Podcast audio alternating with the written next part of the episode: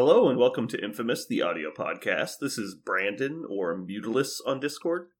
This is Parker, go by one who parks on Discord.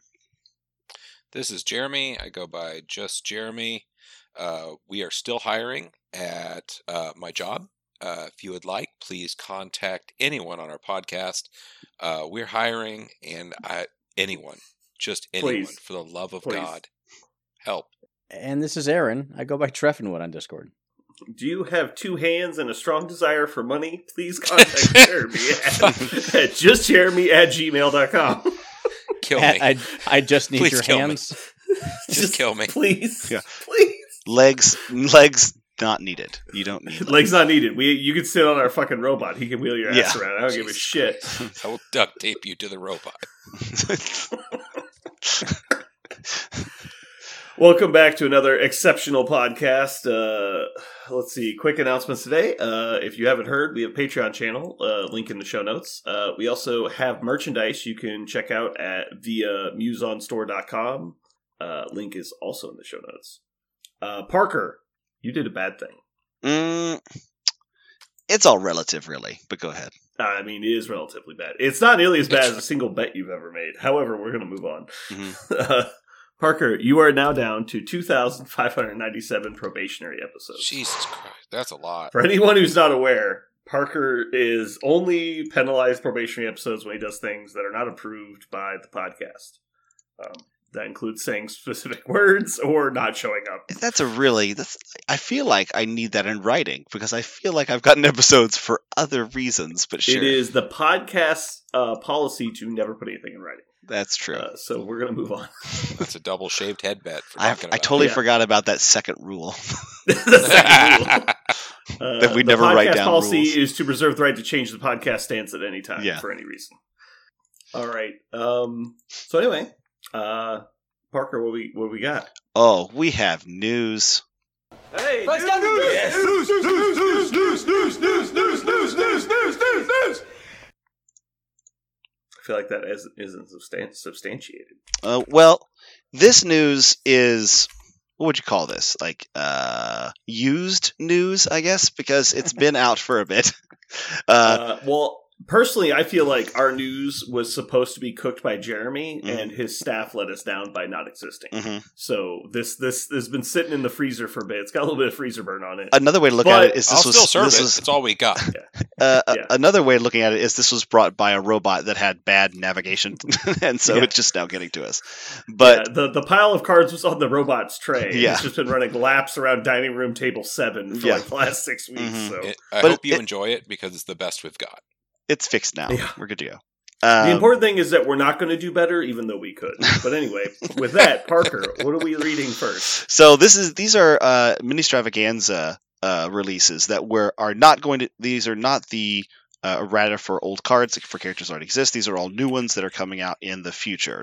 Uh, not precisely sure exactly when, but sometime either before the end of this year, or very uh, uh, spring uh, quarter of the next year. So the first ones on our list are the ones coming in the new Rivals pack between uh, King T'Challa and Killmonger, comma Usurper. Um, King T'Challa is now uh, a five threat Black Panther as opposed to his old um, four threat. He has seven health on both sides. He has fours across the board in his defenses, and he moves long at size two. Still moves long. He's got uh, a cool new attack called Vibranium Spear. It's now range three with six dice. Energy, he does gain power for all the damage he deals. Um, if the character that he's targeting is within two of him, he can reroll up to two of his attack dice. If they aren't, then he can move them if they're size three or less towards him short. So this is very similar, if not identical, to Magneto's attack. Uh, but Magneto gets to roll all your dice. He only rerolls two. But the second, And the second he has part, a max size push as well. Okay, so Magneto can do anybody. He can do Yep. only. Okay. Um, So, what do you guys think about his builder and his base stats? I think you need to skip three down and read bound, and then we can talk about his builder. yeah. Okay. So bound. Okay, so just Oh. base stats then. What do you guys think about base stats? Uh, fucking amazing. yeah. Holy shit! This guy is tilted hard. Uh, he's pretty comparable to Thor, except that he's speed long instead of having extra hit point. but yeah, I mean, it seems seems like a solid brick. Like I don't know what else you want from a five threat, right? Seven health, Mhm. move long, triple four. Like, uh, fucking ship it. You're yeah, you're not supposed. To, I, in my opinion, you're not supposed to have seven health, fours, and long. I that that's unusual. That's the long is definitely the outlier for five. Yeah. Everything else is pretty standard, honestly. Like fi 14, 15 hit points is pretty standard. Um, the fours, like not having a weakness is nice, but but usually we see a little something. Jeremy, do you have any thoughts so far? Uh, just hearing the builder is pretty strong, along Okay. with those stats. Cool. All right, Parker, let's hear the rest of his kit. Uh, his spender is range two with eight dice for four power. It has a wild throw, medium if the target is size three or less, and then he can advance medium after he does so. He is a Wakanda affiliation leader, much to my chagrin. They keep printing them. Uh, this one's called Strength of the Ancestors. Once per turn, when an allied character pushes an enemy character, if that character contacts a terrain feature during the push, it suffers one. So basically, it kind of throws, it turns pushes into like you're being thrown into a uh, something. You Mhm. do take one Yeah, damage. the the other thing doesn't suffer the collision, but absolutely, it turns a push into a throw effectively. right. Uh, for but for only the character that's being pushed. Only for the target. Right. yeah, yeah. Um, but it's not. It's it is specifically not a collision. So anything that reduces collision damage, this would bypass. Uh, it, he also has bound, uh, which is an interesting kind of uh, change to leap. Uh, he doesn't throw himself anymore. Instead, for three power, he places himself two, and then his vibranium spear attack adds two dice to his roll. So it's think of it kind of like the Miles and Amazing Spider-Man place. Only this one only places two, and it increases the spear attack by two, like the others do. He has Royal Rebuke, uh, which is a reactive power, costs two. After attack carding this character is resolved, if the attacking character is within three of him, then you roll four dice and roll uh, crits and wilds do damage. So this is very similar to Counter Strike, only it's range three instead of range two, like several Counter Strikes. Uh, Counter Strike's range three. Oh, it is. I thought most of them were range two. Then I am. Then I misread them. Finally, um, he has. He's the first new model with Ghost Rider's passive. When another allied character is dealt damage by any enemy effect, he gains one Power. power. Sorry. Yes, Heart. Okay. Heart. he gains. He So- gains one bit of hope. Yeah. Let's just start in uh, leadership. What do people think of his leadership? Uh, lower tier. Not without uses and not useless. I guess that's very synonymous. Uh, but if I had to pick like an average leadership across the board, this would be below that. Uh, I'll expand. Two reasons. Uh, one, you have to have specific models to take advantage of it, which is not impossible. Uh, although the thing that really upsets me is that when you think of people who push in Wakanda, Jeremy, who comes to mind? Black Panther. Uh huh. Uh, Yep, Panther and Shuri, and one of them can't fucking use this. That just kills me. Uh, anyway, uh, the second thing is they have to contact a terrain feature. I really think it should have been terrain feature or model. yeah, I think they should just said if the movement is stopped or something along those lines. Right. Um, because against a team that's throwing terrain, like there's not going to be a lot on the board. Period. Much less where you're pushing people. Uh, Yeah. So that's the negative. The, the the plus is if you get it set up right. And I've played against this leadership once, uh, and Shuri quad pushes you. Um, and yeah, that's just super bad. Or, or sorry, she pushes you twice, which ends up with four automatic damage. Assuming she deals damage with the, the shot. Correct. You're usually assuming she does Yeah, one yeah. damage with the six dice. Uh, you can also Spirit Wakanda, and she can effectively deal six damage in a round. Uh, yes. hmm So. Oh no, no, no, no, no! Sorry, it's once per turn. Oh, Yeah, she can only this do three. leadership is bad. Never mind. bad. Okay, this is Yeah, actually bad. really bad. Yeah, Yeah, this- yeah, this- this, this- is Claw 2.0. Yeah, we're moving on. Yeah, this Uh, this so leadership, leadership is not gets strong. a Edit out everything leadership gets an F for only in friendly games. The only, the, Uh, yeah, I would say the only thing that the only way you could look at this, and maybe I'm wrong, but if you really value auto damage like once per turn, like with models like Juggernaut, who tends to do maybe one auto damage uh, during his turn, then this is kind of makes everyone on your list that can push similar to that. But if you're like, ah, that do- I don't have a lot of value in that, then you're correct. This doesn't have a lot of value. But if you love things like auto damage, then it does auto damage. Mm-hmm. Okay, so moving past that, um, bound is clearly good. I mean, mo- uh, mobility plus damage is clearly a good thing. Um, do you think it puts him in line with other five pointers for damage? Anybody? Yes. No one else is going to go. I will. Yeah, I don't, nobody wants to talk. Uh, well, I, I, when you said okay. exactly five pointers for damage, my my when you said that, I went okay. I immediately started just like checking it as fast as I could against other five pointers, and his basic is stronger than a lot of five pointers. I don't know if his whole kit does as much damage because he can't throw unless he does his spender. But if he if his basic gets him four power and then he can do his spender, he should be doing just as much damage, if not more. I think. So yeah, it puts him to an eight dice builder with two rerolls if he gets to range 2 Mhm. Um, that seems pretty good. uh, Um, he can also do the vibranium spear to clear off points. Uh, you can place out of range, do an eight dice attack that pushes. Like he seems to be very flexible, which I like. yeah. So the playstyle that I don't like, unless I'm playing it, is Spirit of Wakanda. So Hmm. uh, King T'Challa could end up with three power to start the game. Look at that. Bound costs three power. So you move long, you place, and right off the rip, you're attacking past the midline at eight dice reroll two. Noticeably past the midline because he's range three. Yeah, but you need to get the rerolls. Need to be within range two. Sure, but pushing isn't irrelevant either on the first turn.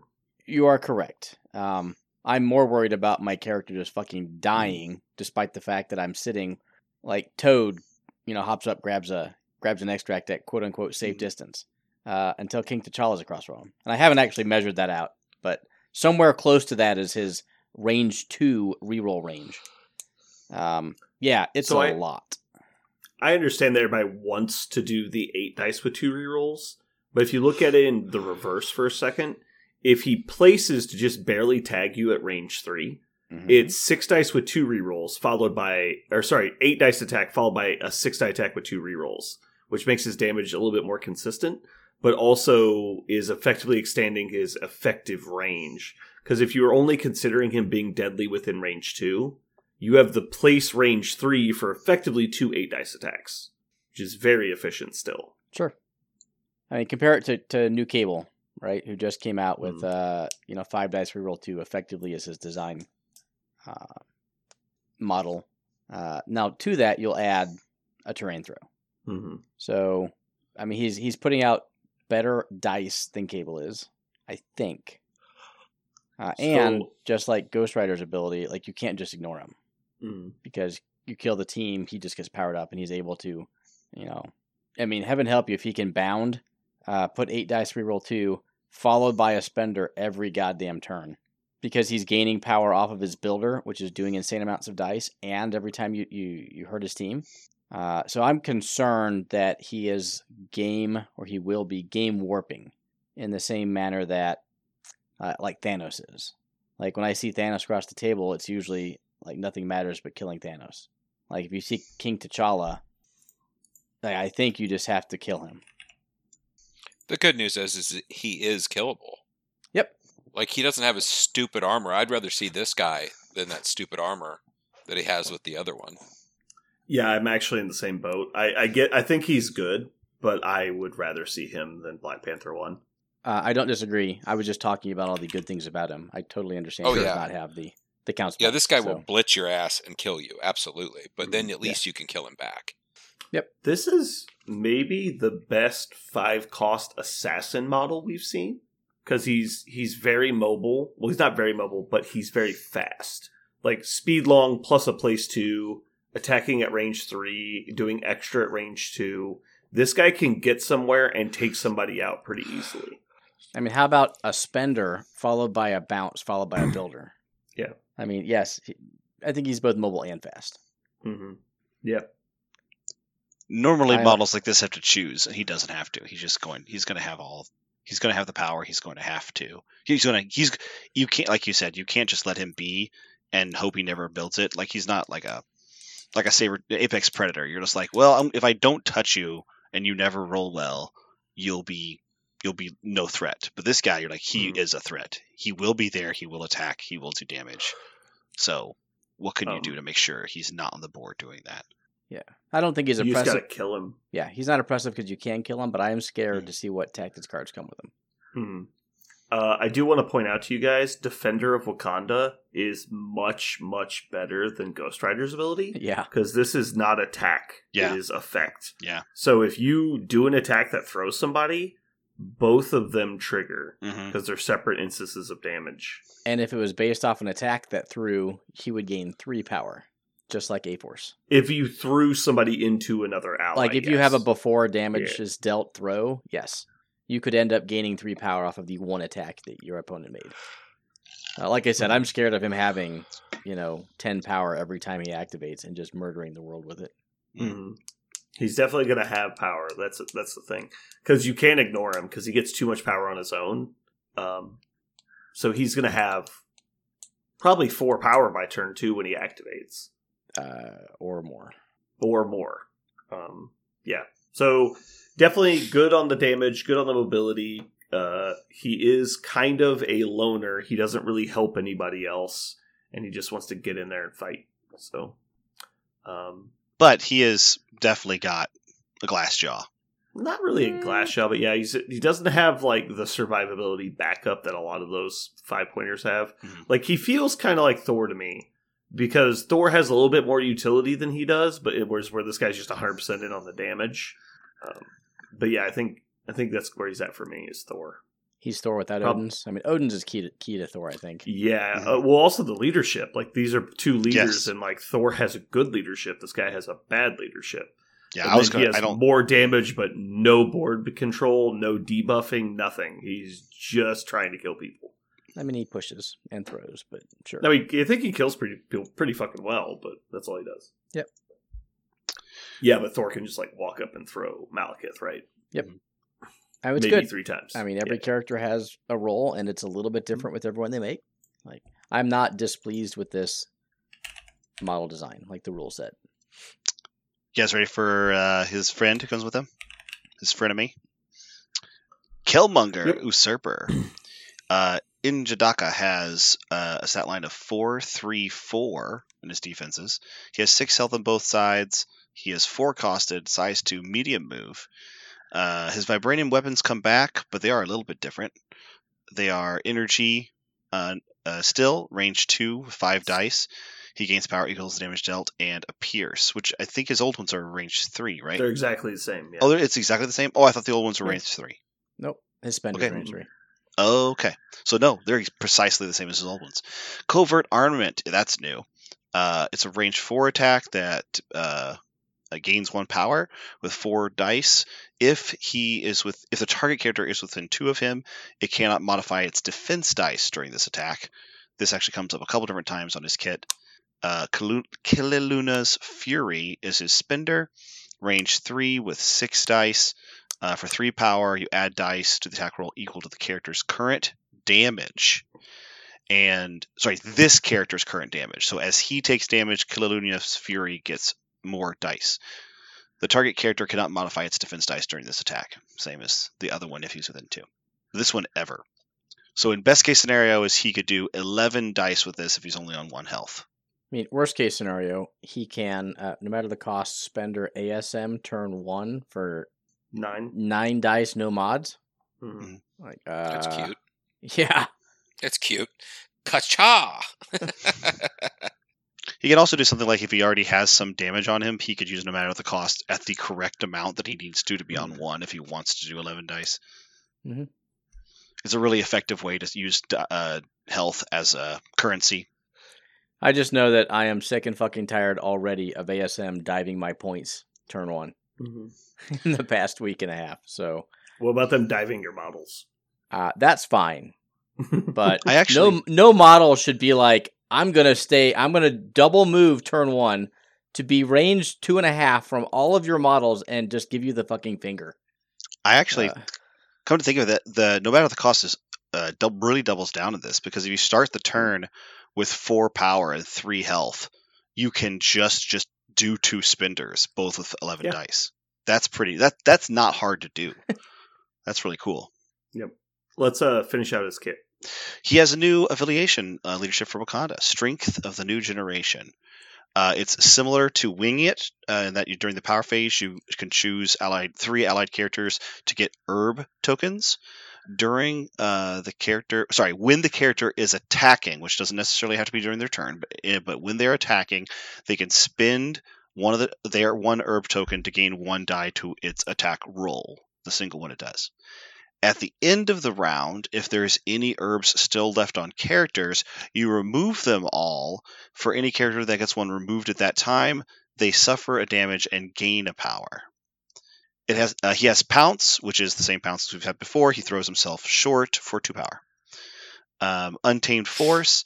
Uh, after an attacking after attack targeting this character is resolved, he can uh, if the attacking character is within two, he can immediately do a vibranium's weapons attack targeting the attacker. So basically, he gets to attack back for two power with his base. Same as Sabretooth. Yeah. Uh, cool. So you cannot choose to not do his leadership, I believe. It says up to three, so you can choose not. Okay, To. up to three. Yeah, I was looking for the May and I didn't see it. Gotcha. Um. Okay, that helps. Pounce is pretty standard. Like I mentioned, if you wanted to, uh, if you have a retaliatory strike, including him, for example, so you could use his if you gave if he gave himself an herb token, he could use it when he untamed forces someone if you Mhm. wanted to. Mhm. Yeah. So built-in synergy there. Interesting. He's very samey to the original Killmonger, in my opinion. Um, usually they make them more different, considering it's the same point cost. He just seems slightly different. So you give up charge for counterattack. And well, And charge for pounce. pounce, right? You exchange charge Eh, and pounce. Kind of. Yeah. Pounce pounce should be better some of the time, but not all the time. It's better if you're already there. It's definitely worse on the first turn. hmm I mean, Uh, he seems fine. I, having played a lot into Web Warriors recently, uh, the can't mod dice on two of his attacks is uh, a significant selling point. Mhm. Like, I'm not unconvinced that you run him and the old Killmonger, uh, or pick your fours, and he is a uh, tech piece into certain rosters. He would Like, enjoy Magneto's like magnetic fraction not working. He would enjoy that, that kind of thing. The spender is pure gas. I love the spender, and I think that's why you run this Mhm. character. Yeah. Um, can we talk about the, the leadership for a second? Um, how strong? So first of all, I want to talk about the, the second clause. Uh, I'll be honest. Yeah. I don't understand it. I mean, I understand So the mechanics. I don't understand why it even exists. It's only a goal if you're trying to generate extra power. So you could intentionally give out tokens to characters you just want three power on on the second turn. I think it's actually like an intentional choice you make, not like a oops, I forgot to attack. Like I don't think that's supposed to be there, but um So I think it's there specifically so you can go like, "Oh, I have Black Cat. My Black Cat's going to have 3 power on turn 2 and you're going to have to deal with that." And there's just nothing you can like let's Okay. go.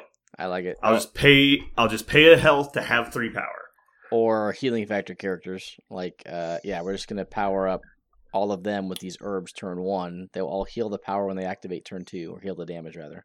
Yeah, I mean that that works. Okay. Um, it is fine. I think. I, I think the leadership is bad. Um, one attack die around is you know it's just worse than winging it, unless you think that the gaining a power thing is super good. It is definitely worse. I'm not sure how much worse. It's I think it's pretty substantially worse. So just from the attacking point of view, two rerolls after seeing the dice versus one extra die before seeing the dice is noticeably better. Like so if you count the extra crit chance, it's like 0.4 damage um wait, hold on. 0.4 damage for the extra die or per die. Where am I? One die has to be greater than.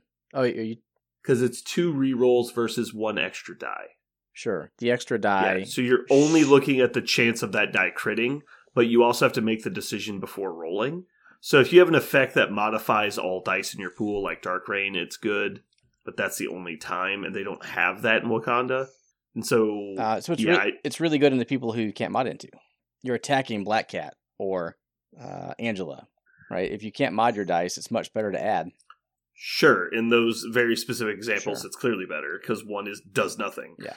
Uh, The only thing I'm seeing, like the the the the effective benefit is t- almost twice as good. It's like it's like ninety five percent better. I will buy that. Uh, what Yeah. I really buy is the fact that you don't have to choose. You can you have knowledge Yeah. with the other one. So yeah, I, I choosing after solely choosing after is way better because you can choose when they blank out, or you can see, oh, I'm going to leave you on one. I'll spend it.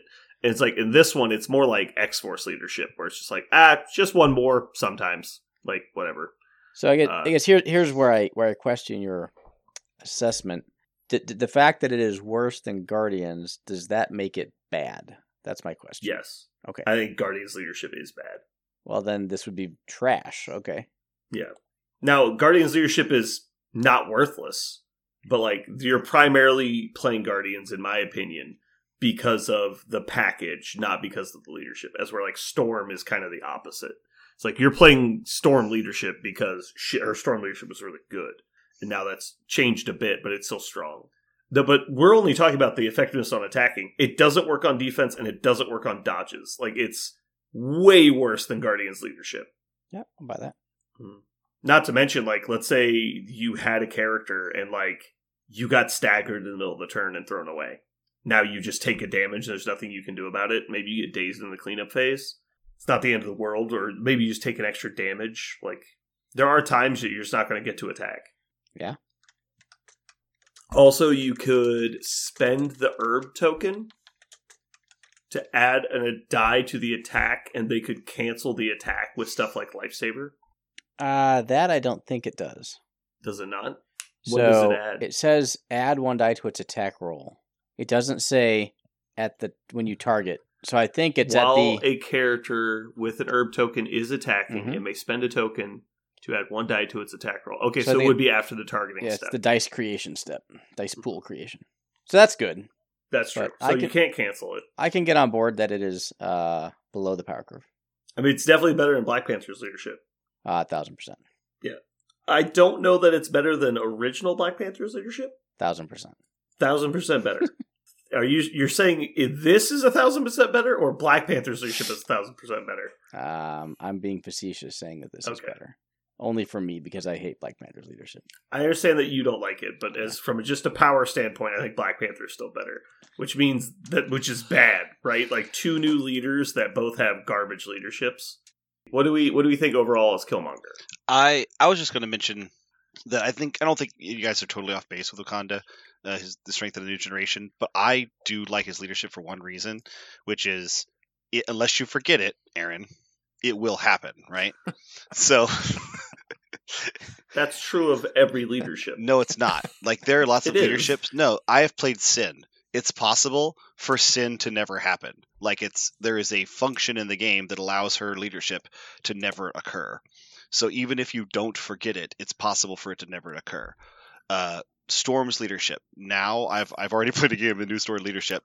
Now the the character he could have Mm. better organized his models to make sure to leap, but we never no one ever made an attack outside of range two. It's just possible for that to happen, and I don't think that's in a crazy corner case. You will get to give out three tokens. They will add one die each, or give you a power and a damage. I think. I- I think I value any leadership that I'm sure will happen that I don't need to pick particular models. I think you absolutely get better with healing models, like Aaron intimated. I think you also get better if you want to use the token for a, a attack die. I think it is better if your model counts skulls or if your model can reroll dice. If you can make each of those dice, you know, stickier somehow. Um, so I I actually value Strength of New Generation more highly because unless you never attack, you'll still get a damage. Uh, which you actually get a value out of it. Uh, damage and a power, sorry. Um, and it will happen, not just because you forgot to make it happen. Um, it will happen because you're rolling dice, you're playing the game. There's not a circumstance Okay, in which I- your leadership doesn't work. So I understand that if you're playing Storm leadership, your opponent can make the choice to never make an attack against you outside of range two, but that is literally the leadership doing something. It's forcing your opponent to make a decision that is arguably bad to circumvent your leadership. Well, no, And on this one, I just I just want to say real quick, on this one, if you actually do forget to use it, it's actually worse because it penalizes you for forgetting. Because you could take damage because you forgot to add a die. Oh, I was intimating like uh, you forgot to put the tokens out in general, which sometimes happens because you just forget to use the leadership. Not that you forget to use it. Um, I suppose there is a case in which you don't want the damage, but I'm I'm talking about if you're using it. You can use it strategically with healing models, right? You Okay, could use well- it. You could use it strategically to make a better damage dealer better. Um, I think this is a better leadership than any one of those that says roll a dice to make something happen, or in this very particular circumstance, you can spend a power to make something happen. I think this is much better than those because it passively gives you something that you're going to use during the game no matter what.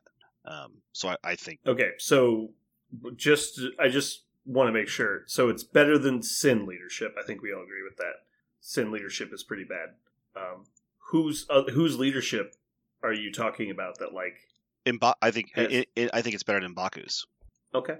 Um, Aaron, do you want to do you want to go or I can't. I just can't. you look triggered? um, so I, I let's just move on to something a little different about this. Okay. So the one thing about both of these models that has to be included is what happens when each one of them attacks three times in a turn. Um, Mhm. I think that changes the dynamic on both of these models, and it it like changes everything around entirely. It's like, yeah, their leadership is this, and they do these things, but what happens when they attack three times instead of the normal two? Wakanda Forever is a dumb fucking card. Like Hmm. both of these models are going to be enhanced by that completely insane because of Wakanda um, and their Wakandan models. So, So with that, they're going to be interesting and fun. So I have those I have are- a fi- that's my opinion. Go ahead. a fi- final thought. Uh, these models are neither trash nor overpowered broken. Uh, I think they would be fine to slot into Wakanda. They're not going to change fundamentally how Wakanda plays. I'm happy for Wakanda to get two new models uh, who may or may not have leaderships you want to put on the table. End of discussion. Mhm. For me, Okay. I was getting ready to add one thing, but then you said end of discussion. I, I, I said for me. I didn't want to cut you off. Go ahead. Oh, okay. Um, my restaurant is hiring. I just need to make sure everyone knew that. yeah, we know. God rest my soul. Uh, I think these two leaderships are probably the worst of the four, but I think Strength of a New Generation is definitely the most comparable to original Black Panthers. Uh, and I, I don't think it's bad. I just think it's limited. I think if uh, most affiliations said that you get to basically add three attack dice around, that's it's not bad, but it's it's definitely the right home about. It's decent. I don't think it. I don't think if the thing you need you thought you needed was three more attack dice in a round, uh, I think you're doing fine. So, all right, what what is next, sir? Uh, next, we're going to jump over to some mutants. The the first mutant we're going to talk about is Nightcrawler. Uh, Nightcrawler is a bag of movement tech. He's four costed. He has six health on the front side and five health on the back. Otherwise, he's identical with four physical, three energy, and three mystic defense. He has teleporting strike. It is a builder, uh, range three, five dice. He has a special effect called Ha Ha, which I think is beautiful. Um, after damage is dealt, if he is not within two of the targeting character, the target character gains stun. So basically, if you're attacking with outside of two, but within three, because that's the range, they are stunned after damage. He also has Brimstone Blitz. It is uh, a one cost spender, range two with five dice only, but you do add dice to the attack equal to the number of times this character has been placed this turn. So if he uses all of his place effects in different ways he does have on a crit and hit, it does gain flurry. Um, you make an additional attack action, any action, but it must target the tar- targeting character. So if you have another power, you can use Brimstone Blitz again. You do not need to use Teleporting Strike. Unlike with some flurries, automatically default to the basic attack. This one you can use the Brimstone Blitz a second time. Cool. What, what else we got? Uh, he has the ability called Bamf. His trademark teleportation. Uh, uh, he spins between one to three power. You place him within that much distance where he is currently. Um, you can only use that once per turn. He also has Puff of Smoke, which is a zero cost. When this character makes an attack after damage is dealt, you can use it immediately to place within two of the target. Uh, then he has Augenblick uh, Acrobatics, which is two costed. With this character is targeted by a physical or energy attack, or makes a dodge roll, he can add two dice to his defense or dodge roll for two power. And then finally, Invisible and Shadow. While this character is within one inch of a terrain feature of size two or more, characters must be within three to target him. So it's it's another one of those stealth, not stealth. So anything that Mhm. ignores stealth specifically doesn't work against it, but it is conditional on him being close to terrain. He's also a wall crawler. That seems relevant. Mhm. Did we ever come to a conclusion on like the most dice he could roll with his brimstone, assuming or the first brimstone attack? I don't remember it. So he can place the, him, uh, he can place himself the one with expect- Bamf.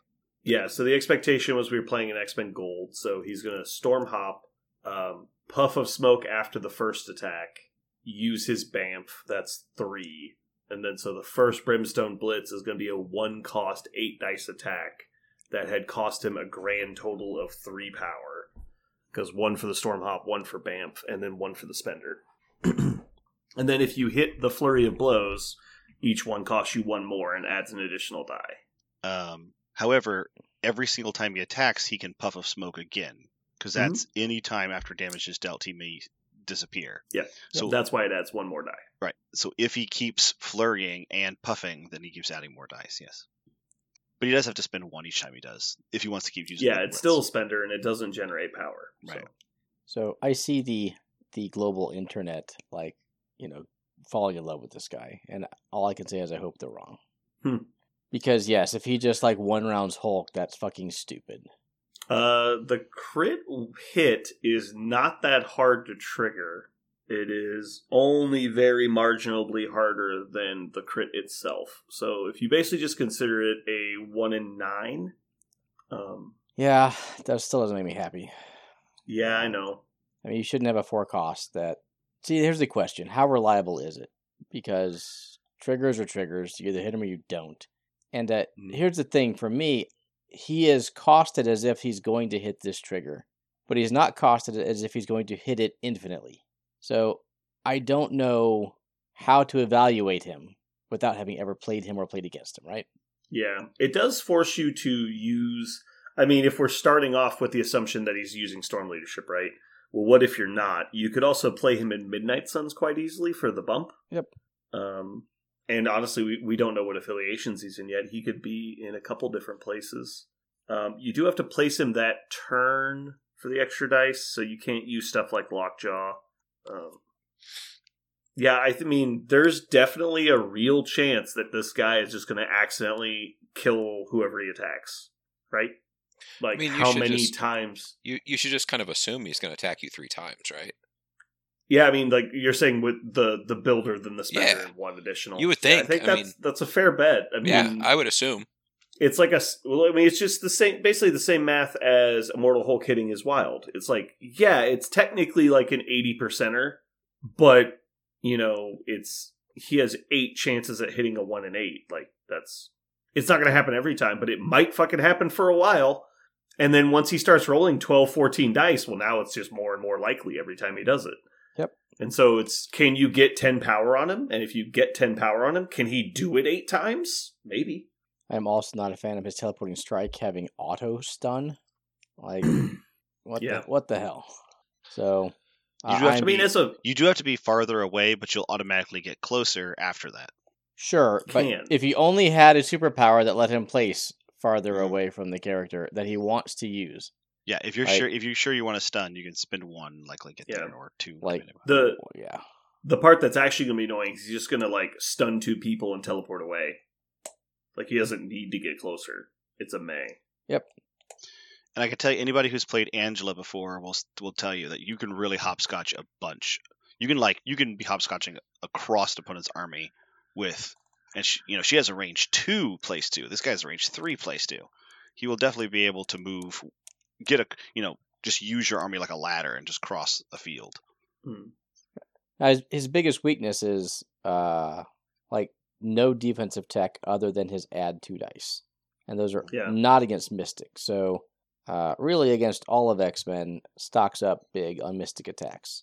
So you take someone like Ancient One into him and knock on wood, she should be able to, you know, I hate reliably, but she should be able to put significant amounts of damage into him, like Blade, Ancient One, Hmm. Maw, like any of your you're good at you're good at uh, mystic attackers. Yeah. Magic, Doctor uh, Doctor Strange two, Yep. Sorcerer Supreme. So, does anybody have overall thoughts? I feel like Uh, he is exciting and looks fun, but not overly impressive. I, I, as a huge Nightcrawler fan back when I originally remember the Uncanny X Men, you know, Mhm. eons ago.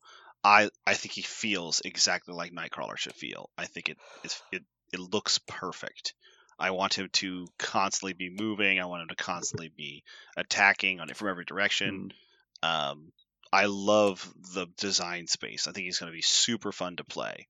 I disagree with you know with the internet, and I agree with with you that he, I don't think it's going to be oppressive. He's just going to be exciting from anybody who's a big fan of the character. I think this is another one of those times where Atomic Mass definitely nailed a character. Um, Mm. I also think they were not generous by making him a four. Um, Sure. I, th- I think they they erred on the side of this mo- this most this much mobility should cost more. Um, Yeah, so that, like I think he's- they erred to that. he's definitely winning mobility. Um, Yeah. But like everyone's freaking out about him a little bit. Like, no, they're not going crazy, but like people are talking about him a lot. It's like, can you just tell me which four he's displacing from your list? Is it Logan? Mhm. Is it Psylocke? Is it Colossus? Is Right. it like maybe Colossus? He's not pushing Cyclops out. He's not pushing Rogue out. I don't think. Like, I don't. I don't see it. Like the, their list already has so many strong fours that he just seems like a fun thematic model that you'll play at your local shop, but you probably won't take to tournaments. Hmm. I really hope you guys are wrong, but I have a I have a s- I have a little ping in my gut that tells me We'll see. I mean, if he is the secret tech versus Hulk and Thanos, sure. Like, I guess we'll see. I just wish his Brimstone Blitz had been like three power, not five. So then it starts at six and goes up from there. But I don't really like to live in the woulda, coulda, shoulda world. I don't think he gets played at all if that's the case. We'll see. Yeah. I think that would have probably been the case if he was a three pointer. Maybe they would have knocked a hit point off of him or something. I don't know. We'll see. Like you said, Jeremy, did you have any final thoughts on Nightcrawler? I just think it's interesting how the the rosters are starting to get fleshed out with so many models that can place themselves. I mean, Logan was already super strong, and now this guy is just going to slot in there, and it, it's going to be tough keeping up. You know, um, eh, I don't know wh- where the meta is going and what this guy can do. I think it's always interesting having a model in your list that, like, uh, you kind of go, well, let's just see what happens here you know, and Hmm. hopefully I, I hate having it against me. you kind of got to Yeah. like uh clench your butthole and go, uh, please God, don't let this happen right now. But this guy could take out anything at any time. It's cool. Whatever. He's a superhero. Do it. All right, what is next? Up next is uh, what I constantly call Black Cat, Shadow Cat. Hmm. Uh, that's just a terrible misname that I give all the time. But uh, Kitty Pryde will be in the game. She is a three cost long mover with five health uh, on both sides. She's identical on both sides. She has threes across the board in defense, and she's a size two. She has a physical attack called the Phasing Strike. At range two, with only four dice, she does gain damage for. Uh, she does gain power for damage dealt. During the attack, the defending character does not add crits to its defense roll and does not add additional dice for crits. So even though it's low attack dice, it prevents them from using crits at all. Crits are dead. It has a wild sidestep, which places the character within one of itself. Then she has a uh, range three, four dice attack that builds one power. Its energy called Get 'em Lockheed. The dragon uses its flame breath. It does have a wild incinerate on it. Then her spender is called Intangible Assault. It is range three with seven dice and three power. Again, the character that she's targeting does not get crits at all. The crits are totally dead.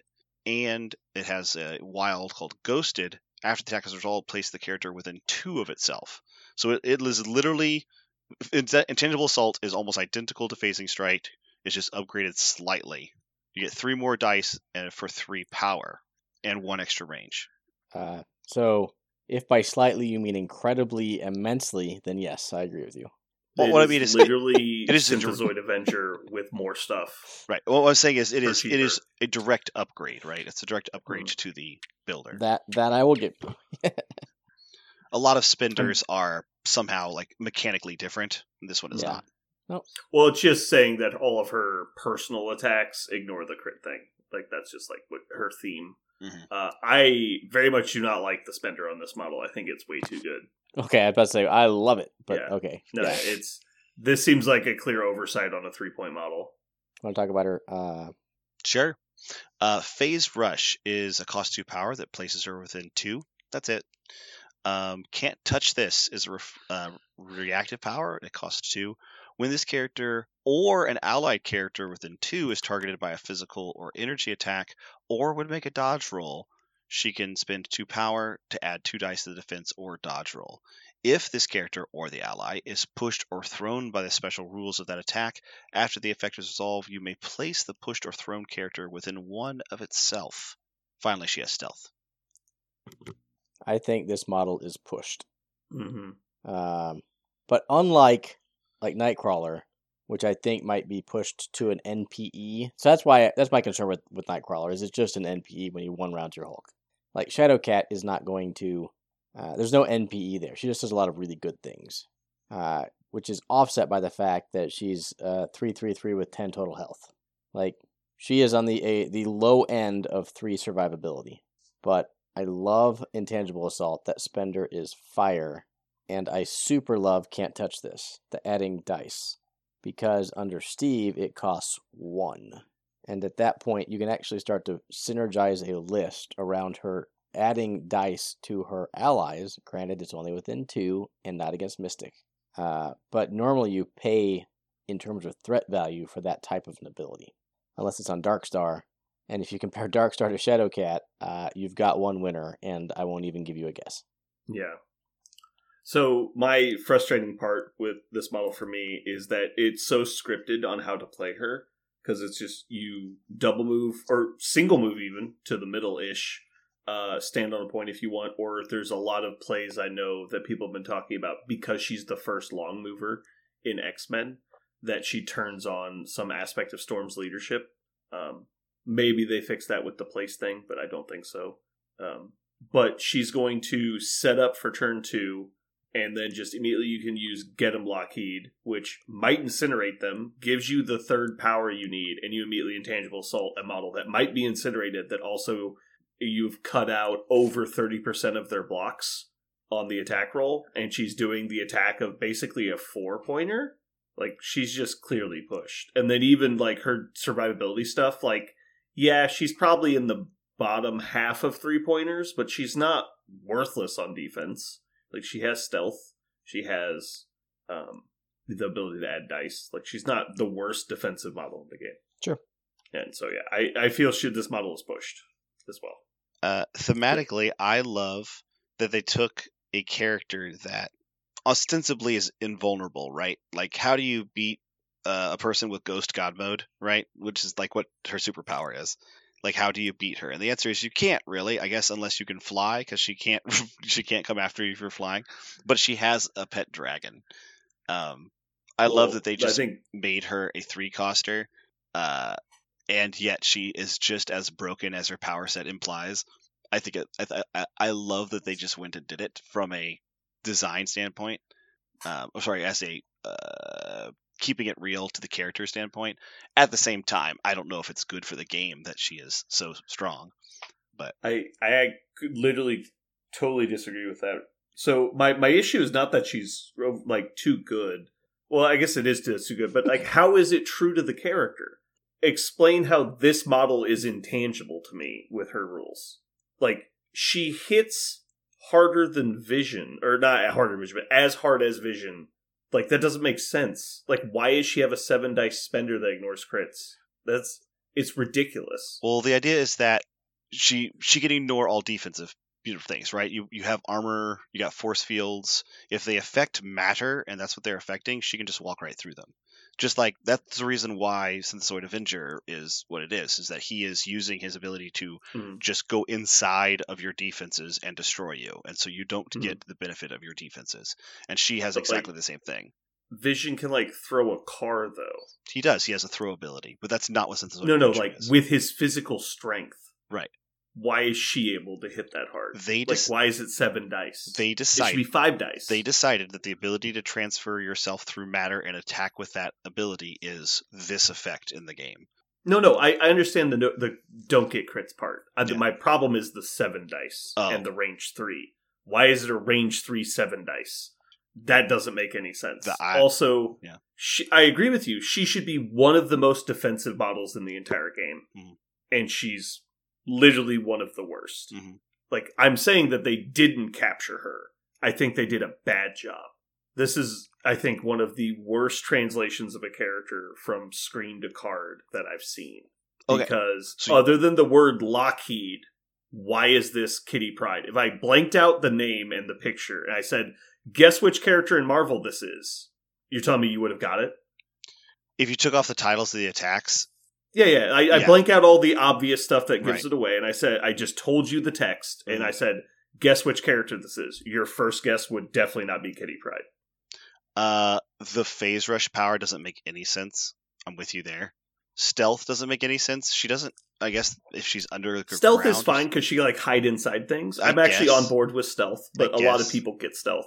Yeah, phase rush placing. I know they talked about it in the the video, and they were just like, we just wanted to show how mobile she was because of her ability to like phase through walls and things. I'm Mhm. like, sure. Like, I'm not going to argue super hard against that, but it's like the attack is silly. Like, they have her hitting like a four pointer, a heavy hitting four pointer, and she definitely doesn't do that in the stories or in the Mhm. comics. Lockheed is cool, but like short of Lockheed, I feel like they just really missed. I don't on, mind like, fa- like phasing strike and get him Lockheed makes perfect sense. I think that makes sense. She's hitting like Wong because she's she is a trained martial artist. Yeah, yeah. So she's the, hitting like the, the Wong. builder's fine. Yeah. Yeah. So like she's hitting like Wong, but she also uses phase powers. So if you Mhm. if the intangible assault was range two and six dice, would you have been okay, or would you still have been upset? I would be a lot less annoyed. Okay. Yeah, it, I honestly think it should probably be five, and then they should have made her intangible ability a little bit more interactive Mm-hmm. or, or something better. I, I wish they would have leaned more into her superpower and not into just making her strong in the game, which is I felt like what they did. Felt like somebody involved in the playtesting and design of this model just wanted her to be really good and didn't try to make her what she was. And that's a personal opinion, and I don't know if anyone else agrees with me, but that's just my thoughts. I felt like they captured with the spirit of what they've already established in the game with characters like Vision. I feel like they did it. The Mhm. fact that they gave her exactly Vision's attack and also made her three cost is a little suspect. I would agree. Well, but it but- it's better than Vision's attack. That's the problem. Sorry, just the like stats. it's yeah, yeah. Vision is a four pointer, and her spender is noticeably better than Vision's. Mhm. Like that shouldn't exist. And if you want to say Vision is a like dated legacy model that doesn't they they don't plan on you know having anymore, like hers is cheaper and has better has a has a secondary effect that's good. Like it doesn't make any sense. uh, I did. I did make this comparison to her as soon as I looked at her. I I immediately went to original Wolverine and X twenty three, and I thought of that immediately with Vision and this model. Hmm. Like if the phasing thing is part of her kit, why doesn't she have the phasing thing that Vision has? Right. Uh, I'm not saying you're wrong, but I, just, I was just thinking about like packages and what, what kind of things you're excited to take them for. X23 does a lot of the things you're excited to take Wolverine for, uh, only it's cost three. And I feel like she does a lot of the things you're excited to take Vision for. She just costs three. Yeah, I know. She, I think she's. I mean, you don't take her over Vision because you're taking Vision for very specific reasons. Right. But what, in my opinion, one of the coolest things about Vision was his spender, and they just completely invalidated that by printing an objectively better one on a three point model.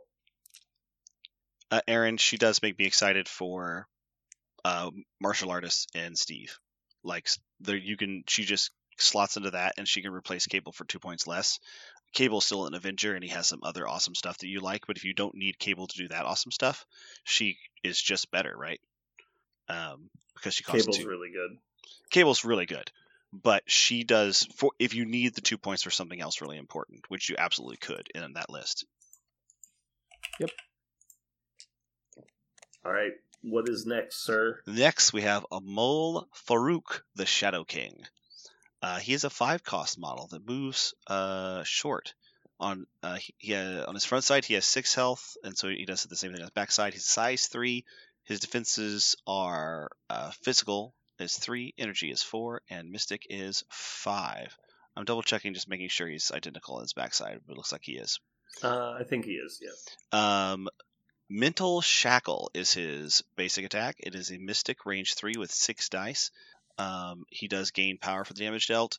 It has Wild Root after the attack is resolved, and after attack is resolved, if it dealt damage, he may advance towards the target character short. His spender is 5 dice, range 2 for 4 power. Astral Disintegration says you add dice to the attack roll equal to the amount of power the target character has to a maximum of 5. It's very similar to uh, the Penance Stare from Ghost Riders. Um, however, he, uh, unlike Stare, this target character cannot reroll or modify dice in the defense roll during this attack. hmm You want to stop or move forward? Um, let's keep going. But yeah, I think it's important to note that his astral disintegration is, while being a shorter range, is just better penance stare. Unless you're trying, unless you are specifically for a damage, yes. Unless you're trying to Yeah. rob their power, that's an important part of the thing. Um, Oh, that's true. It doesn't drain power. It doesn't drain that's power. True. But it, yeah, they can't mod their defense, Right. which is interesting. Astral Fiend is a three cost action power, so it'll cost him an action as well. He Yep. places a projection token within three of himself. When you're measuring range for his attacks or superpowers, you can measure from the projection token. Um, if you are measuring range for enemy mystic attacks, enemy characters can measure to the projection token. When this character is dealt damage by a mystic attack, the token is removed. At the beginning of the cleanup phase, you also remove this token the superpower can only be used once. So picture it basically like a little turret that he can put down Hmm. that your opponents can attack him through the turret if they're using With mystic only attacks. mystic attacks. Yeah. And also that removes the, the token turret. He if had- they deal damage. Uh, for three power, he can use Immortal Essence, which removes three damage from uh, himself. Nightmare Visions is a four cost power. When a character ends an advance within three of him, he may use it. Roll three dice. The enemy character suffers damage for only crits and wilds. But if it deals at least one damage, this character may advance the enemy character short. This superpower can only be used once per turn. And find, uh, finally, he is an Omega level multiversal entity, which is to say, he gains one power during the power phase. One additional. Sorry, one additional. All right. Well, I think it is pretty clear this guy is the strongest five pointer they've ever released.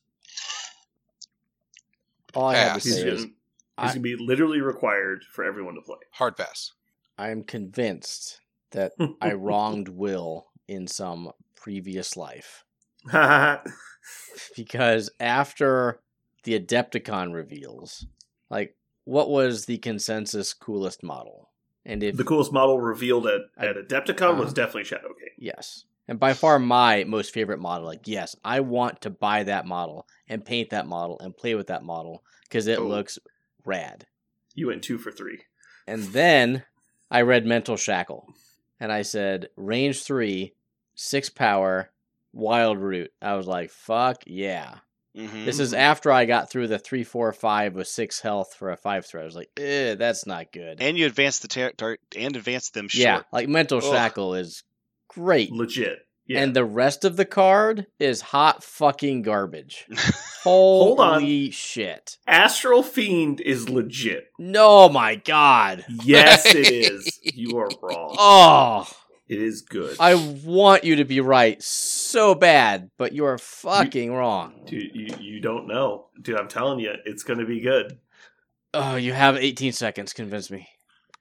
Uh, you can just counter deploy where your opponent doesn't have mystic attackers. Uh, it's amazing. I don't even know what you're talking about. Also, if they're trying to attack you back, they only get to hit you the once. So, like, the whole argument of it costs him an action to put down, and then, you know, you lose the attack. Well, you put the thing down on the first turn, and don't even give me he doesn't have three power. We all know he's going to get the third power. Uh, you you, put the astral token down on the first turn. can you please read the second to last sentence of Astral Fiend? Oh yeah, you move it. Yeah, you move it. So, so yeah, you're going to drop it at some point. but regardless, it, why would you move up to attack people when you could drop your astral fiend and attack people? Uh, so probably because his fat ass needs to be sitting on a point to score it. Yeah, yeah. You move there on turn one. This is Right. exactly he's he's exactly for D's, right? You can be on the YD and then attack Uh, either bees. of those. He's actually really good on B's. I Sure. think. B's as well. B's Yeah. and So Ds. let's pretend he's playing Infinity and he's he's on the point. At some point, your opponent wants to come kill your model on your B or displace your model or do something. So it doesn't fucking matter Nightmare where visions. this token that doesn't count for securing objectives is or gathering extract objectives. They're going to come to you regardless of where your astral ring that costs you 3 power and an action to place uh, Yeah. is on the on the battlefield. No, no. You use astral fiend if they don't come after you. If they're like, oh, I, oh I'm not going to win if I go over there. So because you've got mental shackle, and so they stay on their point. You drop the astral fiend. Don't have to leave your point and move them off with your mental shackle. also can, can we just stop for a second and realize Nightmare Visions is the first thing that's a counter strike that if you roll damage, you Yeah. don't move Farouk. You move Yeah, no, we've them. talked about it. Mhm. It is That's- really I completely agree. It It's is good. very good. It's very good. So let's total up the total cost of his superpowers. Mhm. Uh, Ten. 10. Yeah. How much power does he get a turn? Two. Two. Fuck. And one action is wasted by spending three power? Hey, you don't need to do it every turn, Ugh. like we've talked about. Oh my god. He also has a really good builder, so he's going to generate some power. Don't worry. I am well. uh, Okay, six dice, no mods can do good. It can do really shitty. Talk to yeah. Thor. Also, when they attack you and like deal three, that's paying for the three. You're not going to immortal essence on turns you don't take damage, obviously. So like including that in the power cost is Feronius because or felonious because you're not going to do it. If I- you, I- you take three damage, you're going to spend the three power you got from taking the three damage. Right. I I totally get it. So Uh, really, his total cost is seven. He gets two a turn, so he's got four on turn two, which just means it on turn two. As long as you didn't spend power on turn one, which shouldn't be that big of a deal, you just stand there, and when they walk up to you, you just fucking move their ass away and laugh at them. Um. Wait. Uh, hold on. How many dice do you roll? four three, you roll three. Three. Uh. And is it for hits, crits, and wild, or just crits and wild? Crits and wild. Oh, so just crits and wild. We're probably in the Mhm. fifty percent range. So I'm north of spend 50%. Uh, is it though? It hit is. hit crit wild is about. Or sorry, crit wild on four dice is seventy five percent. It's one in four. Yeah, it's one in four per die. I'm gonna say no. It, it is about seventy five percent to get a crit or a wild on four dice. So on three dice, uh, I'd take the chance. I'd I walk. know.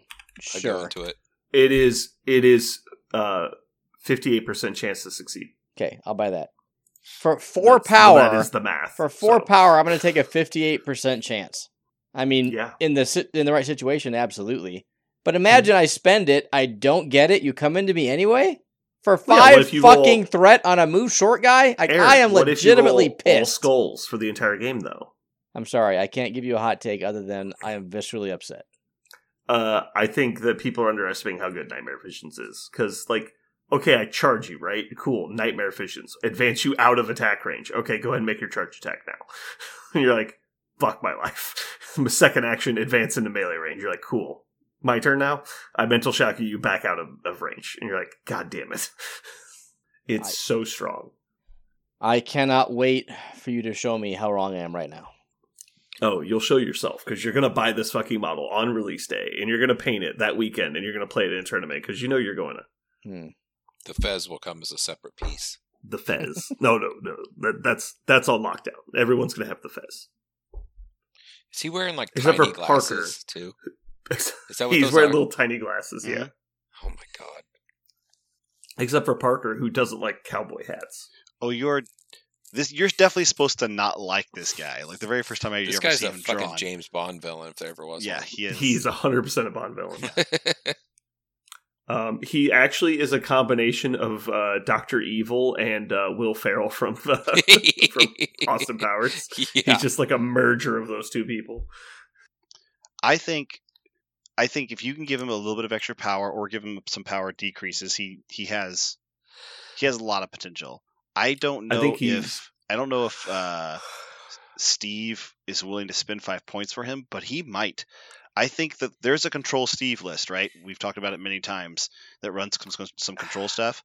Could you imagine if you put him down with Loki, no Mind Stone unless you wanted to do the Mind Stone also, there'd be a lot of power, but oh sorry, a lot Yeah, of I don't- threat. But you'd have you have a root model that controls, you have Loki that uh, you know, puts the tax out. Like you could do a control Steve list. He slots into that really you well. You could put him in there. I don't think he slots in very well to that. I don't think it's what Steve wants because it's another fairly static model. You're not wrong. Um, I think where you actually want it, and I think he's going to be affiliated, is Red Skull One, because Red Skull One's going to give him all the power he wants because he's going to be attacking a lot, and he's going to put him in position to make attacks. Only once a turn. Cabal- Once a turn with your astral fiend. I'm just saying. What? Oh, yeah, because I was going to use multiple activate. But you, the token's still there. What are you even talking about? oh, uh, Red Skull One can activate him again, and the token's still out. Yeah, yeah, and then he heals the damage he takes. Also, I'm going to point that out. Yeah. Okay. But no, what I'm what I was actually going to say was that you could actually use Dark Reign with Astral Disintegration and just say you're gone, like like goodbye. You're going to the Shadow Dimension. Get the fuck out of my face. Are we assuming he's Cabal?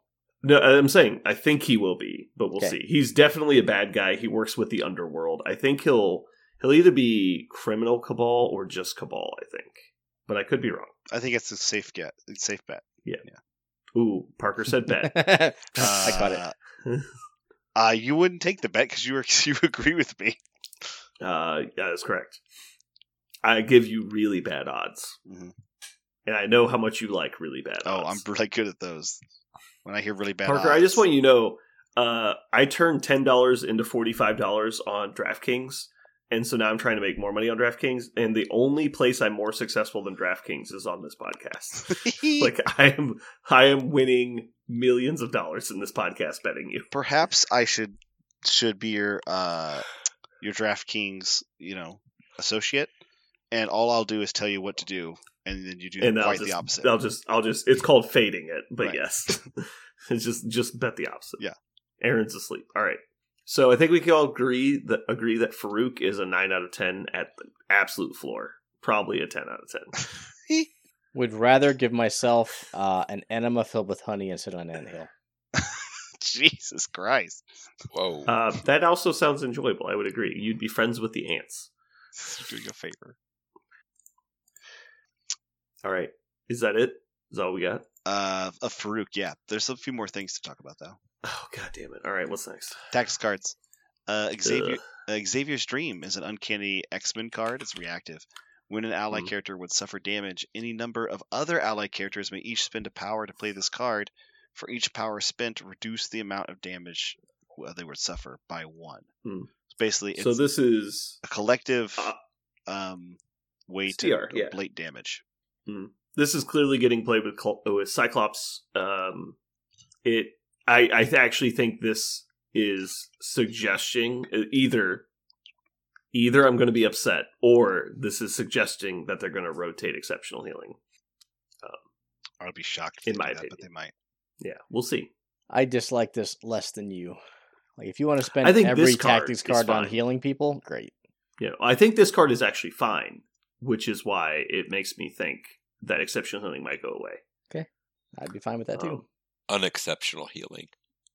Unexceptional. No, th- I like this card. I think it's fair. I think it's good. I don't think you play it in every game. I think it's a situational based thing. The fact that it can reduce to zero is pretty big. Uh, what's next? Uh, Cerebro is next, which I think is curious that they previewed this card because we can we can surmise that Xavier will be able to use it, but we do know one other model in X Men that can. Um, it's got an interesting stipulation. Two. Uh, during the activation of an uncanny X Men character that has at least one Mystic attack and at least five Mystic defense, which is currently only Jean Grey And, And Emma. Emma. and Emma, which are two models that uh, use Cerebro in the comics. We can assume that Professor Xavier will be the third. Because he also uses it. Mhm.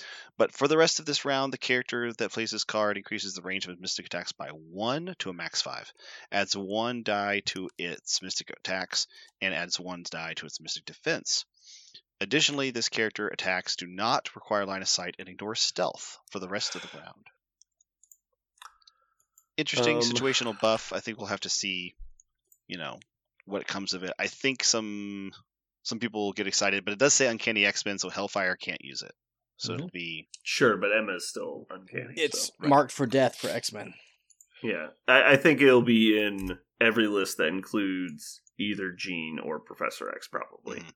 I really only think it's important for that last bit. I mean, you don't think it's worth it for Jean? I mean, making her a five six attack with Pierce that ignores line of sight and stealth is pretty cool. Uh, no, no, the last bit on the card, the Oh. ignoring line of sight and stealth. Um, sure, I I think I, think the range is also very. I, I would agree with that too. I think the extra die is totally not worth the card at all, uh, and the defense is almost worthless. Like it has to be super situational. So Mhm. uh, you use it Uh, uh, into webs when you know you're going to need uh, to to murder someone who has stealth. Can I give you my hot take? No, I already gave you mine. No, my hot take is spicy. Okay. So Professor Xavier's in the chair, right? We've confirmed the model. yes. So he's he's gonna be size three, and you're gonna smash a size two and play Cerebro, and he's gonna do like a nine die Mystic attack. That's his builder. That's like range five. Xavier Smash. Xavier Smash. It's gonna be amazing. I I think uh, Jean Grey playing this card. I don't know if it makes it into your five every time, but I think Jean Grey really enjoys this card. Uh, a Yeah, I range, think- I think range it's five psionic bolt. Uh, that sounds awesome. Um, range five, uh, six dice psionic bolt with sap power and pierce. Even if you don't get to use telekinetic force, it sounds good enough. But again, does it make the five? Mm, I don't know. Oh, uh, just to be clear, it makes all of your attacks ignore line of sight and stealth. Yes. So there you go. I Isn't mean- telekinetic force like range two. Yeah. Three. It's so it's, it isn't irrelevant. I mean, it might be worth it as a turn one play just to get an extra attack. Like when you're not within range 5 Mhm. You know, playing on bees, for example, you can stay out of you know range four when they move forward. So hmm I don't know. I have to have to play with it some. Is it worth the tactics card? I don't know. Also, if you play Emma, Headmistress is a good card. Also, so it's not like Emma's a bad inclusion. Mhm. Uh, I doubt you'd play it for Emma, but you know, Yeah, telekinetic force popping out with ten dice at range four is not nothing. Mm. If it, if so you that makes her hands off a range four nine dice attack. Mhm. It's not terrible. I guess her psyche spike or psychic spike is the same fucking stats as Jean's. It just doesn't have Pierce. Mhm. Yeah, I guess we'll see. Uh, they're gonna have to. Trying to think. No, never mind. Emma could not So- use it on her diamond form side. Correct. She also doesn't have a mystic attack, but I also thought about the shattering and then using it. Yeah. But Anyway, she can't play a team tactics cards in diamond form. correct. Um, is that it? We got another one. One more. Mass One more. Transit is Nightcrawler's unaffiliated card. It costs. It's an active that also costs an action. Uh, he has to spend three power, lose an action, and then choose up to three other allied characters within two of himself. Place a Nightcrawler within three, then place each chosen character within one of Nightcrawler. After this effect is resolved, Nightcrawler gains stagger. So for an action, a stagger token, and for three power, Nightcrawler can place himself and three other characters. So I think the the most important part about this is that we've now seen the new format of tactics cards, where they have the active colon action cost. Um, that's that's very interesting and cool. I think um, it's new terminology moving forward because previously it's always said during X character's activation they may play this card. So now they just say active uh, or something like that. Um, I do you think you play Wong with advanced R and D to play this on the first turn? Because Wong can advance R and D and pass him a power, and then on the next activation, you activate mass transit, you transport uh, Cyclops, Nightcrawler, pick two others, uh, three plus two forward, basically. TBD. I haven't thought about the card yet. It effectively costs Nightcrawler two actions because he staggers him as well. He gets so tired. Wa- If you're playing with Wong, though, Wong can remove Stagger the following It's turn. true. Wong can remove Stagger before his next turn. It's not nothing. I'm It sure does provide a- pretty nasty plays in there with that. I mean, Hmm. that's, That's- a lot that of is a- I mean, characters making movements. yeah. That's basically Not your whole list. It's basically your whole list. On list. top. Yeah. Uh, uh, is it your whole list? I mean, it's It Wong might- plus if- Nightcrawler. If is Wong is six. not getting placed, Oh, you mean it's teleporting your whole list? Yeah. Is what you mean? Yeah. Yeah, yeah, yeah. for the cost of Wong and a tactic slot, you get your whole Yeah. list teleported forward. Because then let's say you immediately activate Scott, right? And Scott double taps the center line because he's, you know, basically standing on it. Double taps the center line, might even get three attacks out of his attacks actions. Let's say he's got three or four power. He hands out power to other people, but then also has power left to maybe um, play to me my X Men and then also field leader somebody if he gets to four power. So he only needs to gain three more. If he gains three power through two attack actions, he can to me my X-Men the two people beside him forward and then also field leader one of them even further forward. And so you could end up getting crazy far up the board for two tactics cards. So you remember I just played a game against Nigel where I got crazy far up the board? How'd that work out for me? Um I expect other people to uh not die. okay, sure. So the, the the quote unquote bad thing is it's on Nightcrawler's turn, right? So you're going to take in this example Scott and place him on the midline and quote unquote hope he doesn't get fucking yeeted off the board at that point. Mhm. So I, I that tones down the turn one plays a little bit. Um, it- they're still obviously there. Uh, like Mhm. I, I think it could be better as a turn three play where like you uh you go in with you know the big hitters in your roster and you give them one attack to to take them off the board before you then whisk them to safety.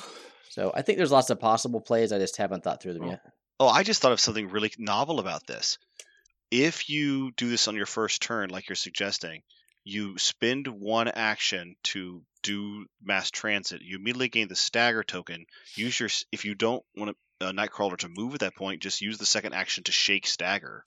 You could shake stagger. So so you wouldn't need somebody to remove it. You would just use both actions on first turn just to place. Hmm. Of course, the alternative is yes, just use your second action to move to a relevant spot. Um, Um, But- placing three forward, though, it's entirely possible if your opponent moved to the center line to pick up an extract, you could attack them too with your uh, range three basic, and then place Sure. two. If, if and then also like puff of smoke if you felt like being an idiot. If your opponent is bad, you can win a lot of games. Hey, hey, hey, hey, hey, hey. Maybe they had a plan. I didn't say you. Sometimes your opponent is named Connor, and he just feels the need to put She-Hulk on the center line. Okay. My previous It comment. doesn't work out for him. Previous comment stands. hmm I mean, the reason we say, well, that only works if your opponent's asleep. Sometimes they are asleep. You don't know. Okay, All right. there were. I'm gonna take this next part. Seven models spoiled. I'm That we to- didn't already know about? Or you mean correct. that? Nope, that we did not know about. I'm going to list them, and I want your one you are most looking forward to, and one you're most met on. Silver Sable, Shang Chi, Thor, Mighty Thor, Lady Sif, Loki, and Dracula. Uh, we're talking about most excited for? Yes, Just one. just one. What's what your your your most and least? Least is 100% Silver Sable, and it's not even remotely close. Okay, Um, what's your most? Mm, I'd probably say Dracula. Um, I like Mighty Thor. I like Thor. I like Sif. I like Loki.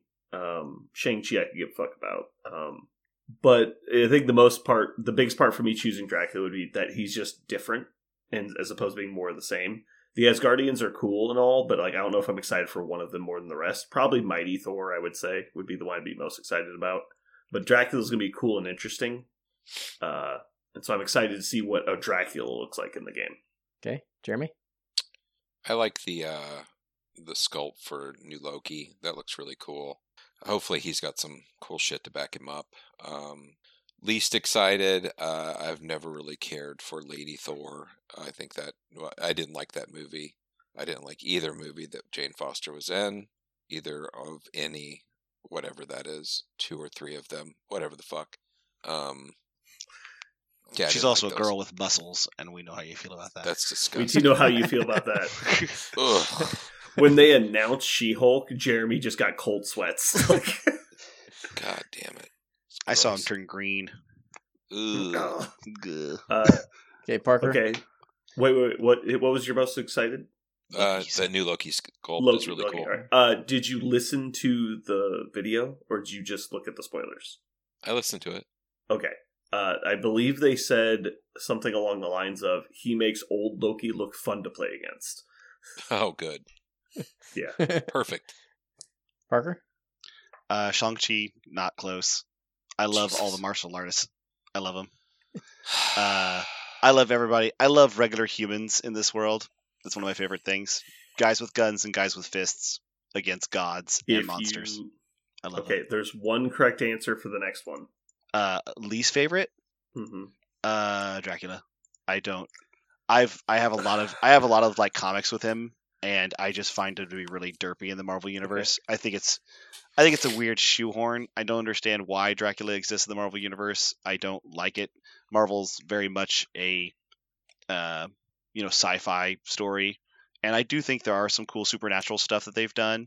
But I think the vampires is the weakest part of their lore. Um, the only the only like interesting storyline I think ever came up was like the mutants versus the vampires. I always thought that was a cool concept of how vampires and mutants have this weird rivalry. But um, uh, Dracula himself as a character in the comics is the least exciting vampire to me. But Sure. Okay, well, I'm going to offer you an olive branch, Mhm. and you can say that Silver Sable is the second worst on the list. um, no, I can't do that. Oh my god! All right, uh, off the podcast. Uh, Jeremy, uh, would you say Silver Sable is your second least favorite? Sure. Why do you want people? Yeah, why are you trying to fish for people I just- hate Silver Sable? I just want I want to know that I'm not alone. I'm not surrounded by psychopaths. Like I, I started the conversation Eric. with I like regular humans against monsters, and she's one. I know, and that's those why I was like, this is going to go sideways. I know it. Yeah. All right, Aaron. So- Aaron, what are yours? I'm gonna thread the needle here. Uh, Mhm. Least favorite Shang Chi. Okay, Um, mm, respectable. most favorite Lady Sif. Uh, Uh, so, quick question, follow up. uh, Is it because of the model or because of what you hope the rules will be? uh, number two. Okay. Because Asgard desperately needs good low point models, and I'm hoping she will be a good low point model. Uh, I'm with Parker though. I like humans, so Silver Mhm. Sable, heck yeah, reminds me of Hawkeye if she, Hawkeye was a sniper.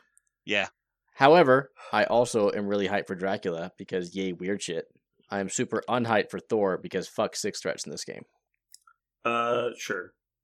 But this is their opportunity to make six threats that work, like Cosmic Ghost, right? Fair and balanced. Fair mouth. Really, Parker's the one getting Mhm. kicked off. well, what I said was a joke. Parker meant that from the bottom of his fucking heart. I'll go down with the ship with it. I'm fine. My Uh, yeah, I think I think why I'm excited for Dracula is because we get a lot of. I mean, it's. I think it's fair to say that superheroes in general are fairly repetitive and samey for the most part. Like, obviously, they all have their own like genres and backstories and interesting aspects, but like they're they're heroes or they're bad guys. Like, it's all very binary. And like, I like supernatural occulty stuff also. Like, I don't feel like there's enough magic and weird shit in the game, but it's not because there's not enough of it in Marvel. It's just mostly like I want the game to be as wide as possible. I feel like Dracula is a step in that direction. and I like Silver Sable for that exact thing. She exists in the gray. Like she's a mercenary. What does she do? Like she makes money. Like if if that if that causes her to interact with superheroes or supervillains, fine.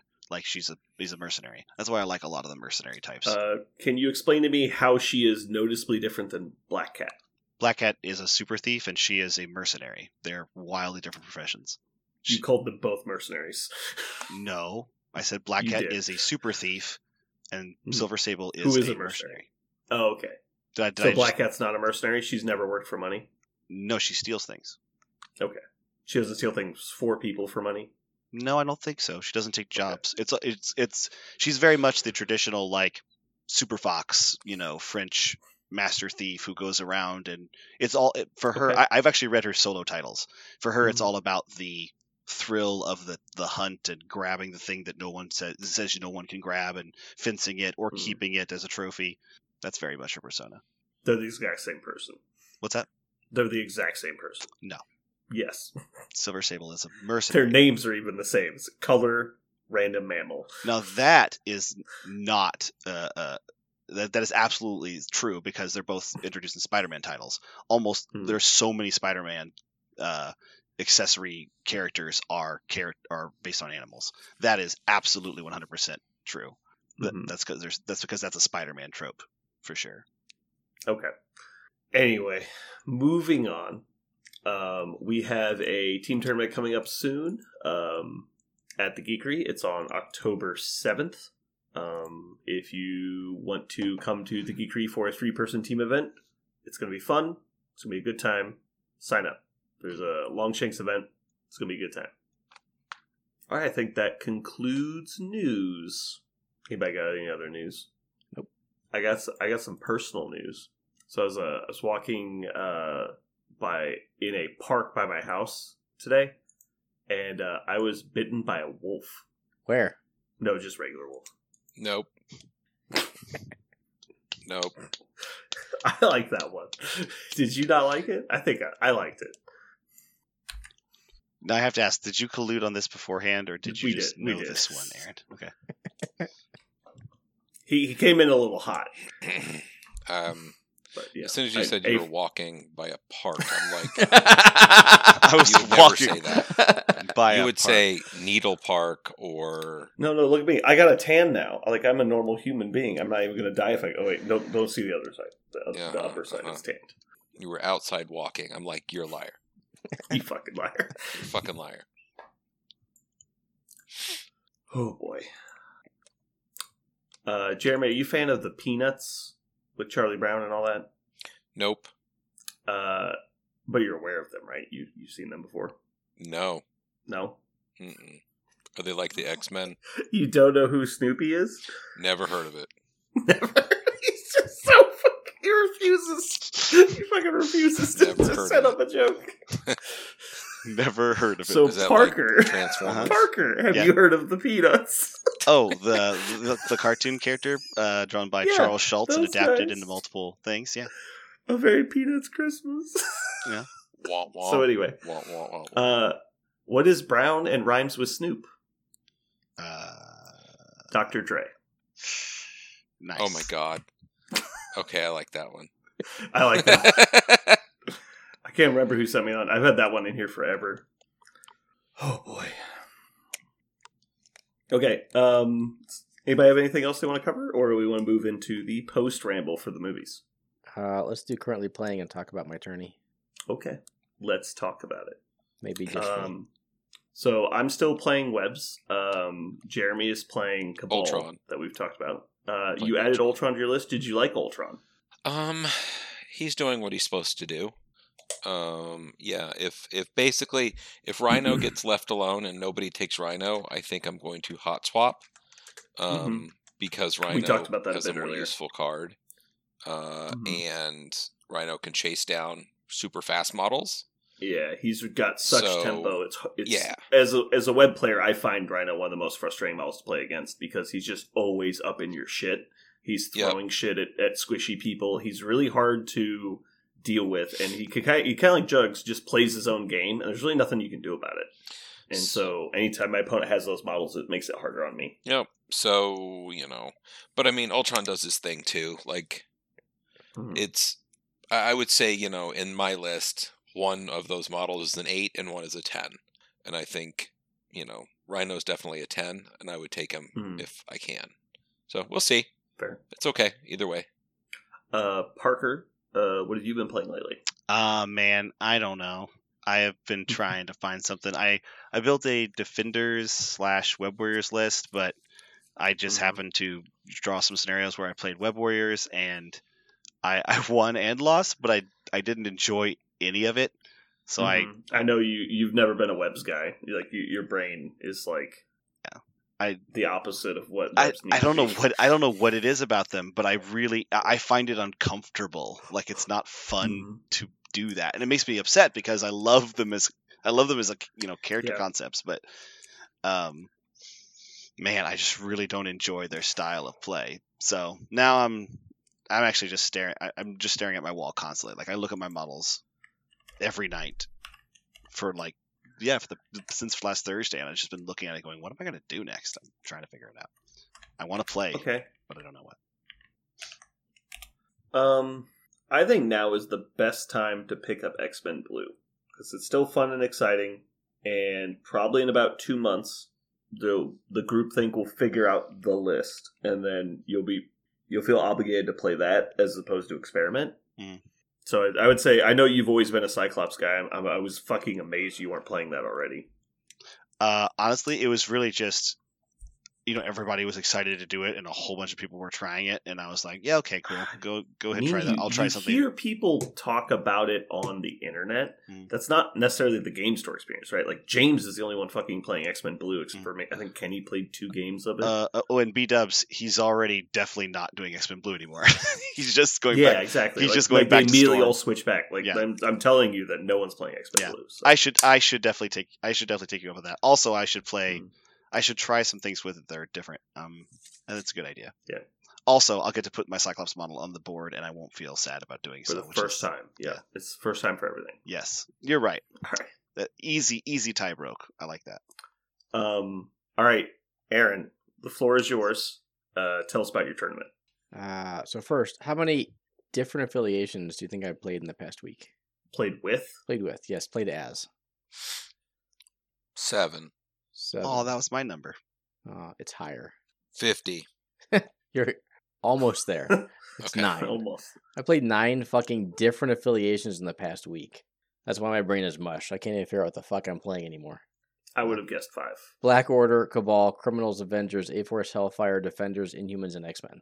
Uh, I forgot about your A Force games. Yeah. So uh, it's a lot. Anyway, besides just jamming random games of Marvel, uh, I went down to Wichita with uh, Ryan for Flying Monkey Con, which is it's a big deal in 40k, and they're trying to grow MCP, so that was kind of cool. Um, the guys were pretty awesome down there. Uh, a mix of some people who knew what was going on and some people's first like two weeks in the game. Uh, that was interesting because when they want to move after they pick up a senator token, and, and I'm like, you can't do that. And they're like, yeah, I can. Says while holding. I'm like, fuck. I don't know in what random forum post. I just know the rule. Mhm. And then they're like, I'm pretty sure they drop tokens within one. I'm like, oh my god. Like, please just trust me that it's Mhm. two. Like, we can look it up later. But these were timed rounds. And the first round started super late because they were waiting on two people, but they didn't change the end time. So we got the Yeah. 15 minute call in the middle of round two. Um, so anyway, there were some interesting things. Not that the people that you know were new were bad in any way, shape, or form. They were great, and it could have been super bad, but they weren't. They just kind of trusted me and like, okay. Uh, so that that was nice. Um, but that was a lot of fun. I ended up taking Avengers and uh, tied uh, with another person undefeated three and zero, and I just happened to win on tie breaks. So uh, that was a great time down there. Uh, I'm glad Ryan made me go and uh, accompany him down here or down there for uh for a tourney. Anyway, that's it. Cool. Cool tourney in Wichita, and uh, I've been playing a lot of shit. That uh, reminds me of the first uh, year Adepticon had MCP. It was after the COVID shutdown. And in our third round game, uh, our opponents told us at the end of the round that you didn't have to roll on the pay to flips to score them. You could just stand next to them. And that the pay to flips were just an extra level of scoring that overwrote the standing next to it. And I was like, well, that's not how that works. And we, I explained that to you during the turn when you were choosing not to interact with them. And so it's a little too late now to try and tell us that you're scoring them when we agreed that you weren't. And he goes, Oh, no, no, I'm a judge, so I'm just telling you how it works. And I'm like, What? He's like, Yeah, I'm staff, so like I'm telling you how it works. I'm like, Well, I'm going to call an actual judge that's judging this event. Like, well, we don't really have time for that. I'm like, well, I'm going to do it anyway. like, I was Oh like, my hold on a second. that that turned into a 40 minute judge call. Uh, and it became pretty obvious at one point they were just trying to stall the game. I was like, oh god, yeah, it was it was a headache. But anyway, I'm glad you had a good time. It sounds like you played uh, several fun opponents. Uh, yes, fucking Kingpin was everywhere. Like Mhm. at least forty percent of the list were Kingpin criminals. Uh, uh, played into them with uh, New Voodoo, which is definitely not as good into Kingpin criminals because you can't Yeah. just stop them from counting two on secures. Like you Mhm. have to displace them or kill them. And when they're playing fucking All Uh, size threes. or fours like Juggernaut, Mhm. Rhino, Lizard. You're like, yeah, that's not gonna fucking happen. hmm So that was interesting. Just kind of how did the meta shift like overnight, right? Like Voodoo's worse, got it. How does it actually translate into like a specific matchup? Like, oh, it's really bad actually. Uh, so, and I'm sure there's lots more little anecdotes about that with with how the the meta has shifted since the errata. Cool. Do you think the the criminal the amount of kingpin criminals was actually a result of some errata like meta shift, or is that just luck of this tournament? I think it was just what that meta happened to be running. hmm Yeah, I think that's probably true. And uh, it might be something like us, where it's like you. There's the thing gets played at the local shop, and everyone has an understanding like it's what's strong. But then when you go to a tournament, you know everyone's trying to do well, so they're playing what they perceive to be strong. hmm And so it might just be that you know the strongest player in their meta plays that. Who knows? Um, but I agree. Kingpin is you know something you need to be prepared for. It's a big gut check, especially if you've never played against it before. Or in six months. Yeah. Uh, I remember my game against Kenny. I was like, all right, so we score three three. He's like, oh no, I score five. I was like, what? I was like, yeah, I'm Kingpin. I'm like, Oh, I look down and I'm like, you have Shadowlands Daredevil though. And he's like, oh yeah, but my leader's Kingpin. I'm like, uh, Balls. well, this is awkward. Oops. All right. Uh, well, that's going to wrap it up for us today. Uh, hopefully, you guys have a good time. And this is Brandon. And Parker. And Jeremy. and Aaron. And you've just listened to Parker Mows the Grass.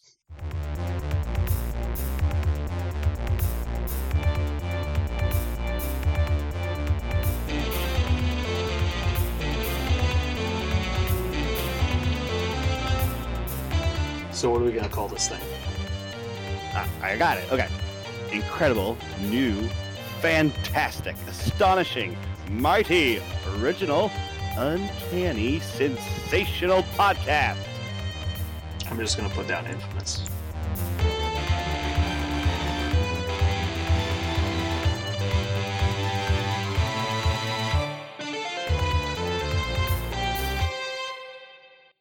Oh boy. Uh, Aaron, I have an anecdote for you. I guess it's not, it's kind of an anecdote. Uh, so normally when I start recording Audacity, well, every time it tells you how much time you have remaining before your storage system runs out of data, right? Uh, So I, under- I understand. Disk space remaining for recording, blah blah. It tells you the time. Uh, how much time does yours say? Uh, one thousand one hundred and fifty-one hours and some minutes. Hell yeah.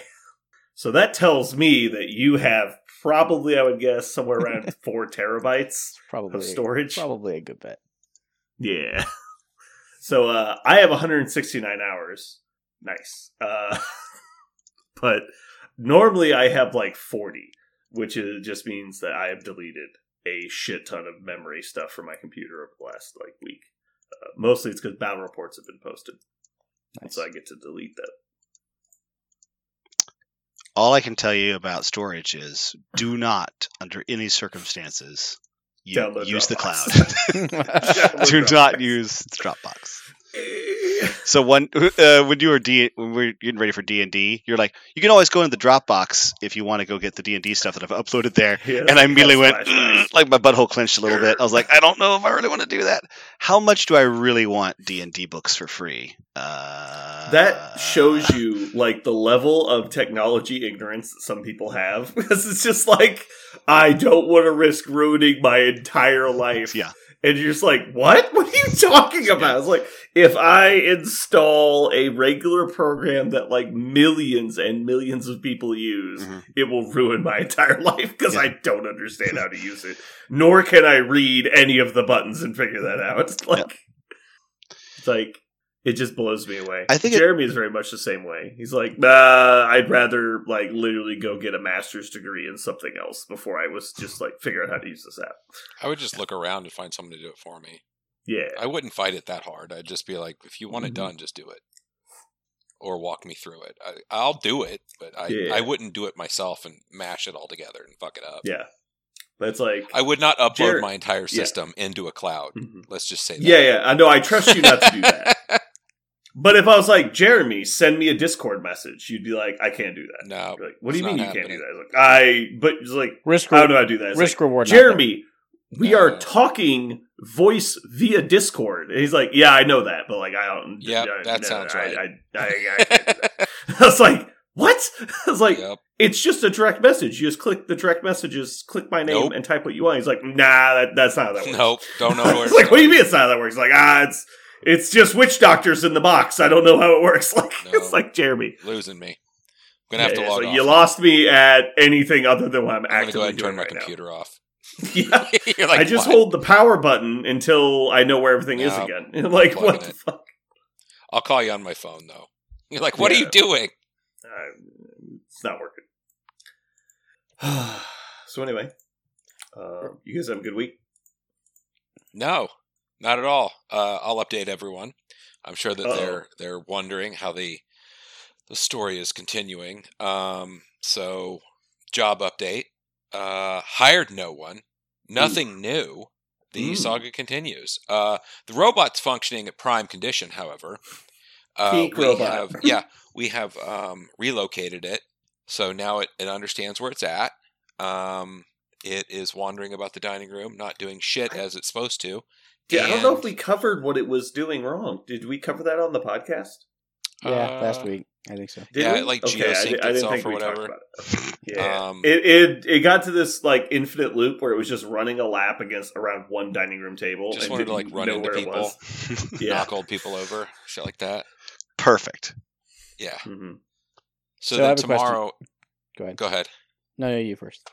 Oh, tomorrow we have an open house, which I don't know if you know, but on Thursdays between the hours of 10 and 2, we're going to have a mad rush of cooks who are looking for jobs during the hours in which cooks would be cooking. I swear to God. They can't What even if they're this is like exclusively breakfast cooks? this is the novelization of dumb shit that dumb people do. Wait, wait. The open house is for employees. No, Like it's, it's, like a job fair it's Yes. a job fair. It's a job fair. So for cooks between the hours of ten and two. Yeah, so during lunchtime, so these people who are the amazing cooks looking for a job, uh, who are probably working if they're awesome, uh, would be looking for a job during the hours in which they're cooking. Real smart, right? Right. It'd be like having a school job fair during school hours when they're Mhm, teaching school. mhm. That's that's dumb. That's Yep. dumb and dumb. Yeah. So It's the like, intelligent that's like having a it- job job fair for school bus drivers from three to four. Exactly. No, they should have it between the hours of one and five. Like it should be one of those type deals. But no, Mhm. No, the they're just insane. Just like yeah, or come anytime. yeah. Open interviews. They're like, "Are you going to be available?" I'm like, "If someone comes in looking for a job as a cook, I will knock old people over and stab my employees in the neck to get a cook in the door. Like, there is nothing stopping me from interviewing a cook. I will drive 45 minutes from my house at midnight. to interview you. You, have you considered honestly just going to like a high school and like walking around during their cafeteria lunch hour? Like, anybody need a job? Anybody need a part time job? Like, I've considered kidnapping like a seven year old and training them until they're like 16 so then they can work for me. you got to get them young, or else they'll they'll realize what they're what's happening. Oh yeah, no, you got to get them real young. That way you can grow them and train them and all that shit. Mm-hmm. But by the time they're sixteen or seventeen, they'll be good. I don't know what to do, man. All right, Aaron, what was your question? I was going to ask Jeremy if he has herpes. Hmm. Sidebar. Why is there something I should know? no, I was assuming the answer was no. Therefore, I was going to give you a silver lining to the week, but apparently Oh. you don't want them. Oh my god! So never mind. so I was on the line today and uh, I was plating something up or whatever, just normal lunch stuff. And uh, one of my servers came around the corner and she said something along the lines of, "You know what? Some one of the worst things that can happen is." And I said, Oh, "Something." that's a I loaded go, question. some-" yeah, and I said, "I'm sure it has something to do with a, a plan B." And she said, "You mean going to a store and then they're not? They don't have any more Plan Bs?" and I said, "Why are you saying that with such confidence? That happened to you?" And she's like, "Yep." I'm like, oh my god, where am I working? Oh, that made me laugh today. Hmm. Cool. Oh boy. So Aaron, um I think it's fair to say that you have hit your preset kill limit. Is that is that what's happened this week? I have hit my preset kill limit. Yeah, because you said you're like your brain was fried. Is that Eh, a 'cause little bit. Yeah, How many how many games have you played since we last recorded? 24, which is basically on track for 100 a month, which is fucking insane. Well, and you did say that today you lost two of them, yes? I did lose two games today, yes. Well, that's what's wrong with you. is that what's wrong? Yeah. Yeah, you hit the kill Jesus limit. Christ. He's got shut down now. Well, it's that I've been traveling like the whole week too. Like I left on Thursday, didn't get back home till Saturday. Went straight back out Sunday and Monday. So I've just been assholes and elbows doing nothing but traveling to play MCP. So it's not like I've had a whole like rough spot in my life. But I'm telling I know you, something you, just could fill your week rent- with that would suck Yeah. more. would it, would it, would it be not getting herpes working as a cook? Yes. Son of a bitch. Nailed it in one. okay. Aaron, you just need to rent like a 10 by 8 section of my house, and that way you basically are always at home. Hmm. You're not wrong. Doing enough dumb Give me- shit, it could happen. Three more years, I won't have kids. Probably still have a wife. I'm pretty sure those kids still remain yours. I think I don't think that's a part Yeah, of the I say, contract. like, when they're eight, kinda- they're At- all at- 18. See ya. At, Dead home, to you. fiscally responsible for them. Oh, gotcha. Uh, no, when we get like further into the cast, we can talk about Flying Monkey. That was interesting. Okay. Uh, Parker, I don't know if you listened to last week's episode, uh, slash did your homework. I have not yet got to listen to it. Okay. No. It- See, it's on my I list. can definitely tell where the work ethic is, and I can see why Jeremy hasn't offered you a job as a cook yet. Oh, 20 Jeremy demerits. has Jer- Jeremy. 20 Would, merits. Jeremy would definitely not offer me a job as a cook. uh, that's interesting. So maybe from now on, when Parker misses an episode, it's a hundred episode penalty. But if he listens to the recording in full by the next episode, it's only one, Ooh. and then we'll quiz him. So anyway, um, I don't know. I think it's I'm probably off base here. I think it's kind of like my responsibility to listen to an episode of a cast I'm on that I miss. That w- that's kind of the That's true. indication. I- is I- Oh. But, but see, you were giving him shit. I was telling him like he was actually This wrong. is yeah. yeah. Oh no, I'm. I do listen to all of them. It really was just. I usually listen to them at times when I can listen to the whole cast. I don't like listen to them like five minutes at a time, and so I just didn't have that opportunity this weekend. Uh, you have the So less anyway. than an hour and a half commute. Okay. I Yeah, I, feel I do. I do have like a. I have like a ten minute commute to work. Yeah. Yeah. I feel like I was attacked. So basically, others are are are uh, envious of my greatness and my ability to absolutely fucking kill movie tiers. Uh, Ah. so I think the re- I have I definitely have set the record. I think it's like 370 wins in a row, which is uh, the the level of excellence I strive for. However, um, Jeremy was getting very upset that he wasn't able to win. And I needed. I tried to explain to him that if you're either first or last, and that I couldn't let him win because then I couldn't win. And so uh, he uh, conspired with Aaron to set up a system of rules that would prevent me from winning the movie tiers. And they forced me to pick last in my own movie tier. And they they looked up the most popular movies online in the category and chose them before I got to pick. Um, conveniently, that didn't help them at all. I still fucking destroyed them, but they they tried. They tried to bring me down, and so just letting you know, Parker, they're gonna come for you next. Okay. We apologize for trying to take down the king of the nerds. um, we just can't do it. You're, you're you are Yeah. the greatness is just too much. Um, Stop. I'm about to throw up.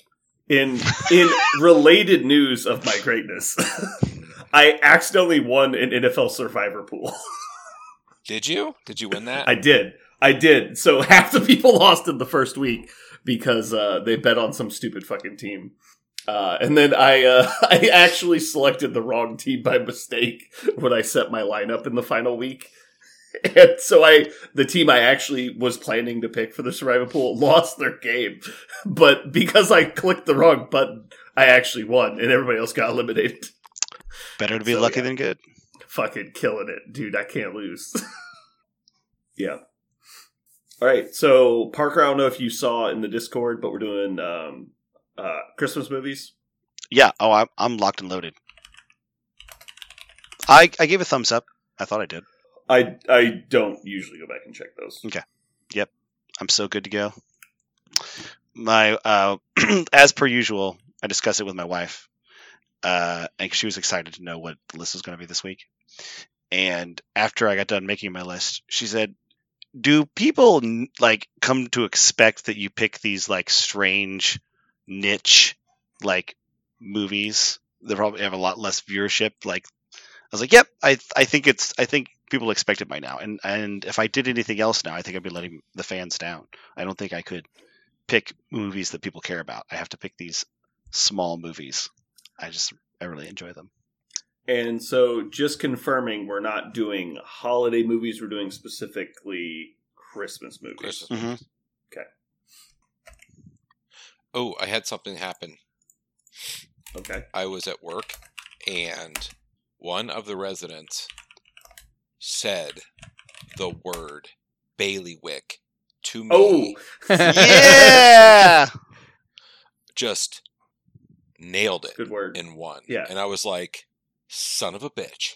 Am I being punked? you're like, Yeah, and I was like- camera. Like, And what was crazy is it was like right after we had said so, it was after a podcast or something where we had mentioned it, and I was like, Mhm.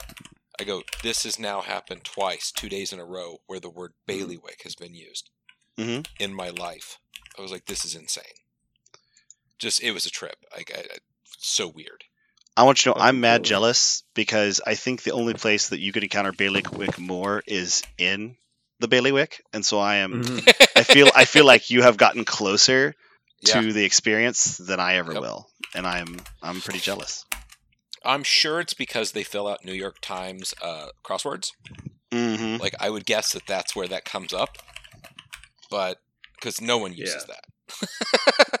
Except exactly the bailiwick of Guernsey, which is That's it. Yeah. How's our viewership doing? Like, are, ha, have we have we trended? Like, Uh, Oh. I think we got the virus. Yeah. yeah, like have we? Do they? Does Taylor Swift know about us yet? Uh, no. Damn it! Well, we can't do anything until Taylor until Taylor Swift knows about us and shows up at one of our I mean, events. we are Swifties. I am not a Swifty. hold, hold, hold on a second, Jeremy. Yeah. I am a Guernsey. I am not a Swifty. Solidly in the when I Guernsey. said her camp. name, you knew who she was. Don't you? Don't pretend. I think I think there are people in Guernsey who know who she is. I think you can be across the, the sea and know who If you say her name is. three times, her song will play. I don't think she's that powerful. Shh. She will have us canceled. That I do believe she could do. Do not fuck around, man. These people are serious. I believe absolutely in, a, in the blink of an eye she could destroy this podcast if she wanted to. we'll be stomped down like dog shit. yeah, it will be so fast. What are you guys talking about? I got distracted. Uh, we don't want to be Jeremy's smashed in- under Taylor Swift's giant thumb of justice. Yeah, don't don't piss off idols. Like that, that's generally a good way to get fucking shut down. Boy. So I was looking up a movie that I I was pretty sure it was a Thanksgiving movie and not a Christmas movie, and I was correct. Uh, unfortunately, you cannot pick Dutch. I really want to pick Dutch. Or planes, Hmm. trains, automobiles. That's also Thanksgiving. Plays trains, Automobiles is solid. Mhm. Um, I think that was technically the first movie I owned, but uh, in my normal family fashion, it was due to a mistake. Uh, they bought me the movie Runaway with um, Tom Selleck, which has hardcore nudity in it. they didn't realize that because they didn't bother to actually pick the movie out. They just grabbed a random movie at Blockbuster that was on sale and bought it for me for Christmas. Oh And so we put it in on Christmas and we're watching it, and there's like a bunch of hookers. They're all topless. And it's like, oh shit. So they take it out. and uh, they they just swap it for another movie that they have in their bedroom. It's like this is your Christmas present, so I got planes, trains, and automobiles for Christmas. Man, every time, just when I think your family couldn't get any sadder, you go and say a story like this, Dude, it was legit. That was the first. Actually, that was the first time I ever stayed up all night. I was so excited for Christmas. We got we we went somewhere. I think it was Florida. We went to Florida for vacation and drove home uh, on like Christmas Eve. And so we drove from Florida to Monon, Indiana, which I don't know if you know where Monon is. It's about 45 minutes east of Reynolds. Oh, you're talking about Monon? Is that the Metropolis? Yeah. Wow. Oh no, it's, it's uh, Metropolis is not the correct term. Uh, uh, yeah, I think it had 400 people in it. Uh, they had one school. It was K through 12. Uh, anyway, um, we get home and it's no, we get we leave like the day before Christmas. We get home like the day after Christmas. So we've already missed Christmas. So we get home. It's like 8 p.m. and we've been driving for like three fucking days, right? and we get in and we come in. There's all the presents under the tree. We have this big present opening. We, we're not done opening presents till after midnight. It's super fun. I put on movies like you know blah blah blah, and then uh, I stay up all night playing with my toys. And at like because this is fuck really, early. I think I was like eight or ten. And then we go over to uh, my stepdad's mom's house, and we I literally fell asleep into my food at fucking lunch. like I was so fucking tired Wow. because I was supposed to stay up all night. I literally fell asleep into my food. yeah, that was fun times. I remember the first time I stayed up. It was uh, for a sleepover. It was the very 1st Mhm. time we ever did. I ever saw like a LAN party where all of us Mhm. were in the same room at the same time. So it was in middle school. We all they hooked up six computers all at the same time, and we played. Uh, some of the computers just had the, you know, it was like a PlayStation in one side of the room, and then a bunch of computers hooked up, and all the computers were playing Counter Strike, and the PlayStation had Masters of Teräs Käsi, that uh, 3D um, like Tekken knockoff that was skinned with Star Wars. It was like it was, so it was all Star Wars characters. Um, No idea. Oh yeah, the Ma- Star Wars Masters of Teräs Käsi was a fighting game uh, Wow. on the original PlayStation. So it's like Vader versus Tarkin, Uh, no, it had like it had like ones you imagine like bounty. It had like you know uh, Boba, Boba Fett and IG88 and Yoda and uh, Luke. Luke. Yeah, and so it had just like the all stars, and it was very much the speed of Tekken. You know that kind of fight. Um, and I remember I played that game for probably six hours just without stopping. And people were playing Counter Strike behind me. And every once in a while they get tired of Counter Strike. Somebody would come and play against me, but I just played against the. I just played against a computer when nobody was playing against me, and I did not sleep that night. I played a little bit of Counter Strike, but I was not a big FPS fan at that point. Um, that was the first time I remember never going to sleep, and I just stayed up and played video games for a whole solid night. It was, I will never forget doing that. It was awesome.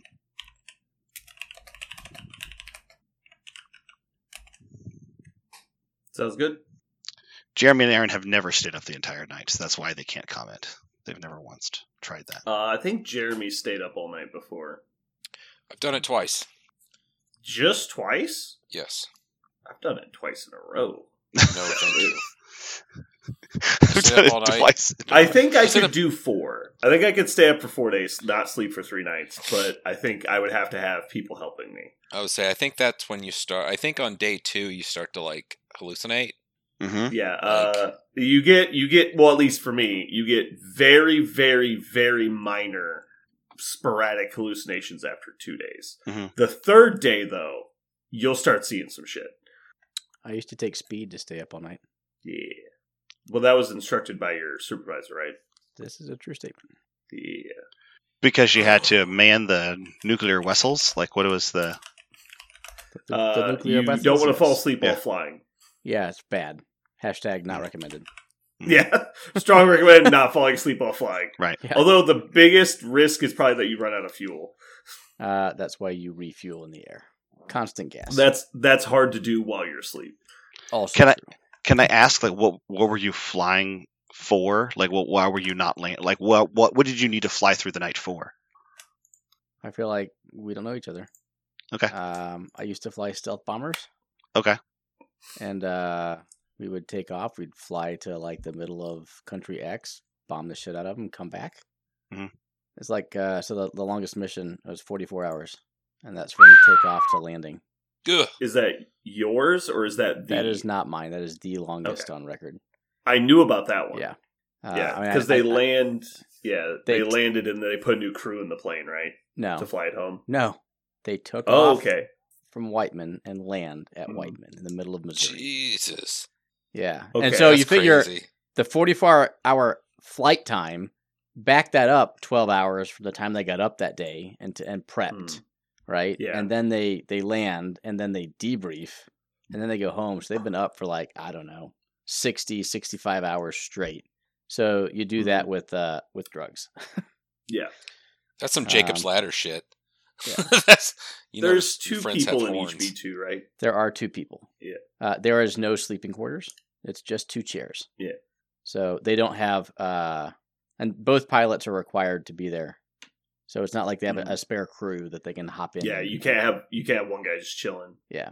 So, uh, and then as soon as you enter enemy enemy country, then you're you're both up in the seats. You can you Hmm. can kind of curl up in the little tiny spot, like where the the, the stairs fold into the jet.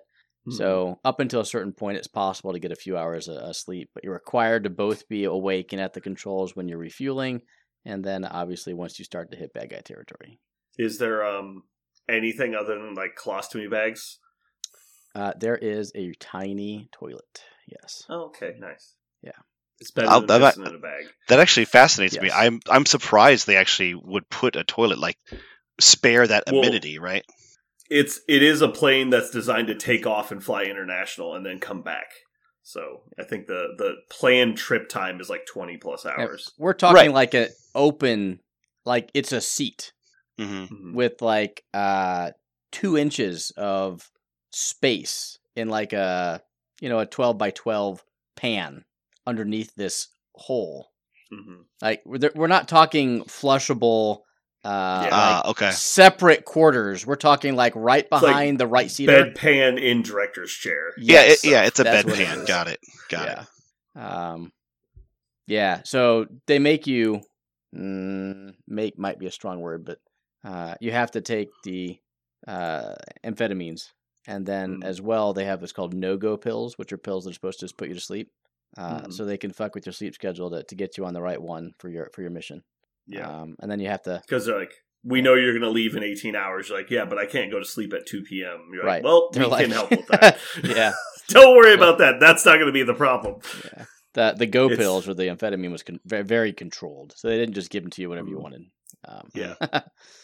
Uh, but yeah, so to answer your question, that's why I took them was because uh, flying a two billion dollar jet, and they didn't want us to fucking crash it Well, yeah. Let alone failure mission. or that. Yeah. but even for like the training missions, uh, you have to do about one 24 hour mission a year to kind of keep current with the uh, the long duration sorties. So uh, on those was the only time I actually took them because I never actually got to go to combat. Alrighty. Fascinating. A little bit different than my staying up stories. A little bit. I mean, I did some of your staying up stories when I was younger too, so Oh, okay. I have been there, done that. Okay. All right, let's do this. You guys ready to go? For sure. So ready. All right, let me just crack a fresh one here. All right. Get timestamp.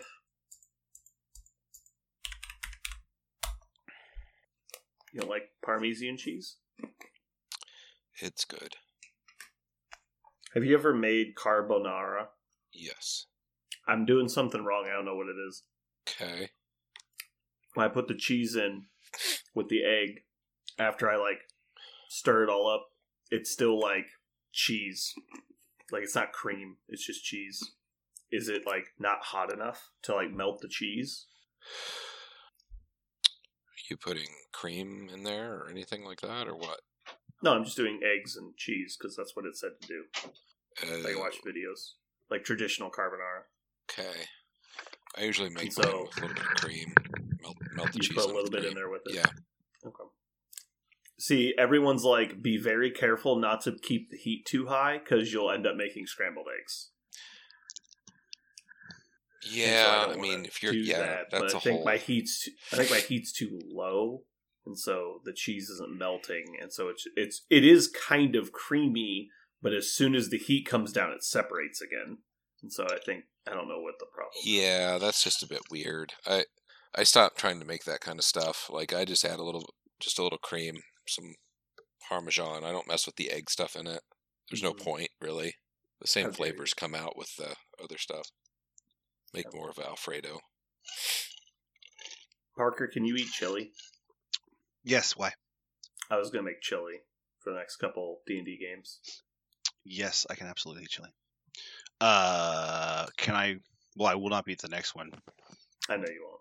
but I specifically love a saltine cracker with chili, so I'll bring them. If uh, Uh, I don't allow saltines in my house. then I will not be coming. Okay. I have left my own house before because we didn't have saltines.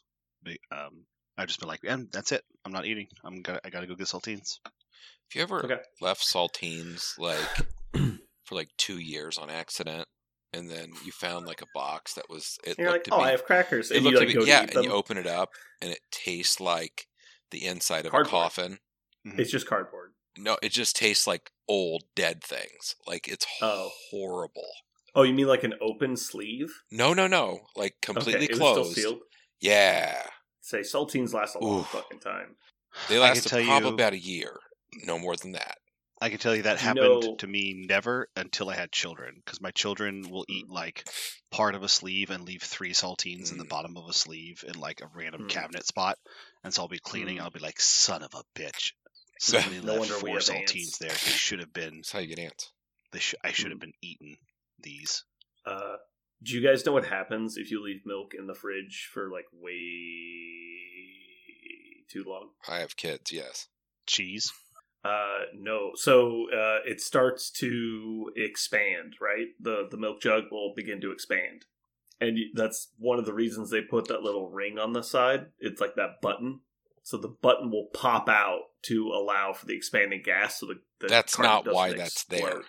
That's why it's there. It's there if you Uh, drop it and it doesn't fucking No, no. explode. But go it's ahead. It's definitely there for that exact reason. Uh, So anyway, do you know what happens after it expands? what? Tell us. It starts to contract. Ew. And that's what really, really surprised me. I was like, all right, well, it's just going to explode one day. And so it got so bad that I, like, put it in a bag. I put it back in the fridge. so Was that way, if it exploded. What the fuck were you No. doing? this was my first apartment. And so I was like, well, I want to throw this away, but I don't want to put it in the garbage can and have it explode and have it smell up the kitchen. And I'm not going to take it to the dumpster because it's like midnight. Like, I don't want to go outside. So I just put it in a plastic bag, tied the bag. And then, of course, I forgot about it the next day. And then I don't open the fridge for two more weeks. And so I was like, oh, and then I go back in. It's like, so it just continues to shrink, right? and it gets smaller and smaller and smaller and it's like vacuuming in the container and it's like pulling it in because all of the gas is being absorbed by the liquid i don't understand any of it but it just vacuums into this little like compressed container it looks like it's been wadded up by like a giant. And then do you know what happens then? If you keep leaving it in there. The state comes. no no. No because it's still it's still sealed. Like the, the cap's on it like it's sealed. It's not letting air out. Uh and i assume there's some kind of crust on the inside of it at this point. Uh it starts to expand again. It's it expands back to like a balloon we left a jug of milk in my first apartment for three and a half years Oh my god. we were just afraid to move it at that point. Like it might explode. like let's just leave it. But yeah, so if you leave a jug of milk in your refrigerator long enough, it turns into that Windows 95 screensaver where it's like balloons and spikes, and it just goes back and forth between balloons and spikes. Oh my god. That's what milk does. Aaron's like, Jesus Christ. I leave for two minutes. All right, uh, let's see. It's 1.08.20. Didn't mean you had to stop. Fescue. Ugh. Wait, you do realize that I don't. I do know, yes. Okay. I'm quite certain I've done this one before, but I'm going to read it again just to confirm because I don't want to risk it not being on the podcast at some point. Jeremy, did you hear the insurance companies are warning campers if your tent is stolen, you won't be covered? Are we ready for movies? That that's that's a bit brain melting. I don't understand why you're upset. That's that's solid gold. Everybody's upset. Everyone's upset. Ye- People are turning us off right now. Parker, you're a teacher, Okay. right? hmm Well, when is one plus one three? I don't know. When you forget to wear a condom? oh my god. Is that Mm, true, Parker? You are a teacher. Yeah, I don't know why. I don't know why I didn't. I didn't know why I didn't consider that basic math. they never taught me that in school. Yeah, I never know. You have to, That's you always why- have to learn that math the hard way. Uh, That's uh, why now I'm what's at where I am strange is today.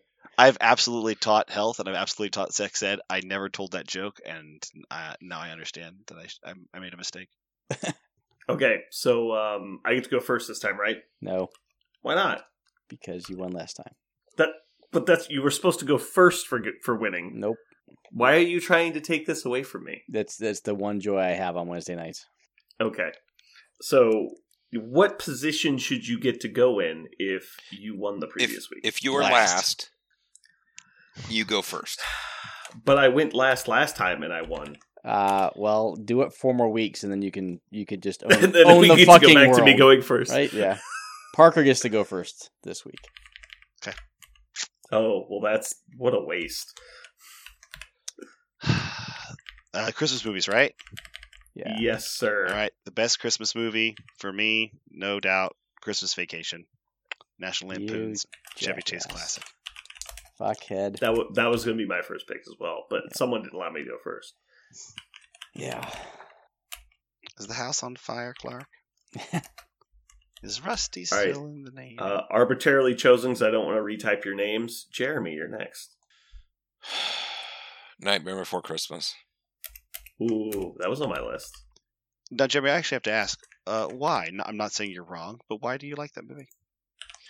Um, Why do you like that movie? I, I On it? really, Really? I, I've never, I've never, I've never seen the enchantment that everyone gets with it, and it's not It's a the bad movie. I don't think It's it's, the aesthetics poor, of the I've whole never- thing. uh, So many people I know love that movie. um, the visuals of Tim Burton, his drawing and his art style, are just fucking phenomenal. Like I love it.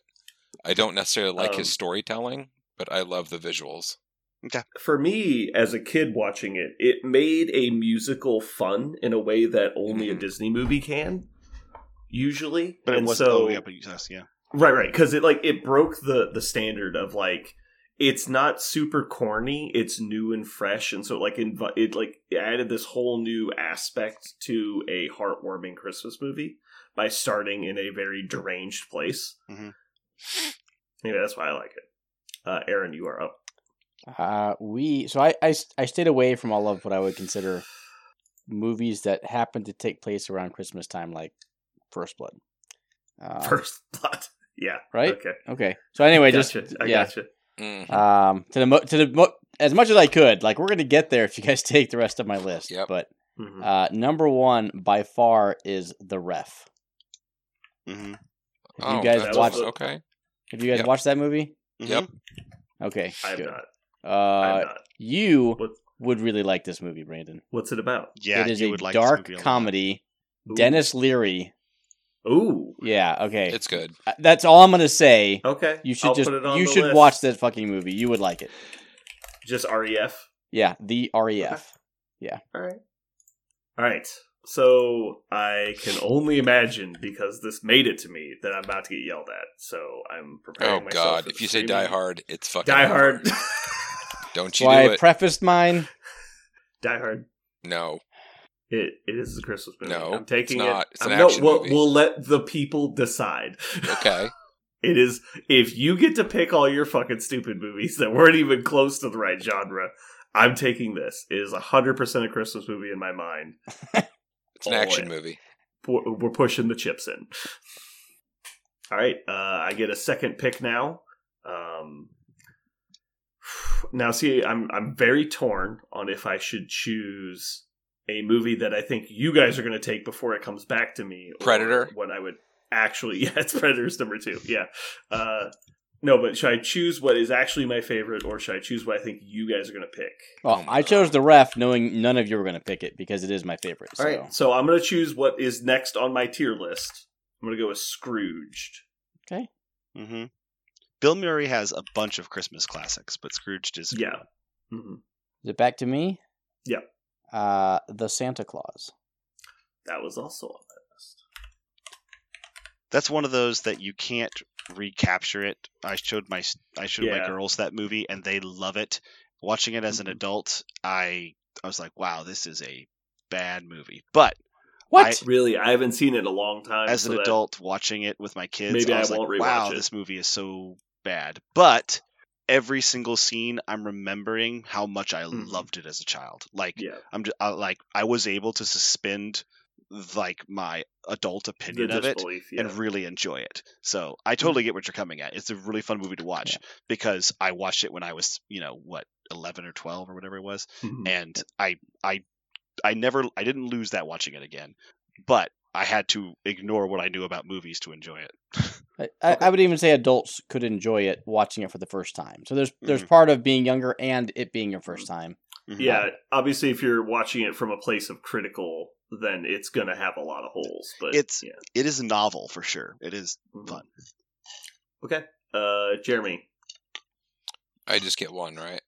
Yeah, just one. At this point. Um so so far these are ones that I've seen in the theater when they came out. So this will be another one. Um Home Alone. This is that's Mhm. one I watch with my kids. Son of a bitch! I knew you were going to take it. These are in Uh, my that's not a Christmas movie. It just takes place on Christmas. It's Fuck not the you. same thing. we uh I have a whole pile of Christmas movies that I pull Said- out of a box during Says Christmas man, time. says man who picked Die Hard. That's no, that was my pushback. Like, you're like you're done. My movies are Christmas movies. Shit. I mean, Die Hard was like number eight on my list if I had to get there. If if you must. Uh, I've got eyes wide shut if we get that deep, okay?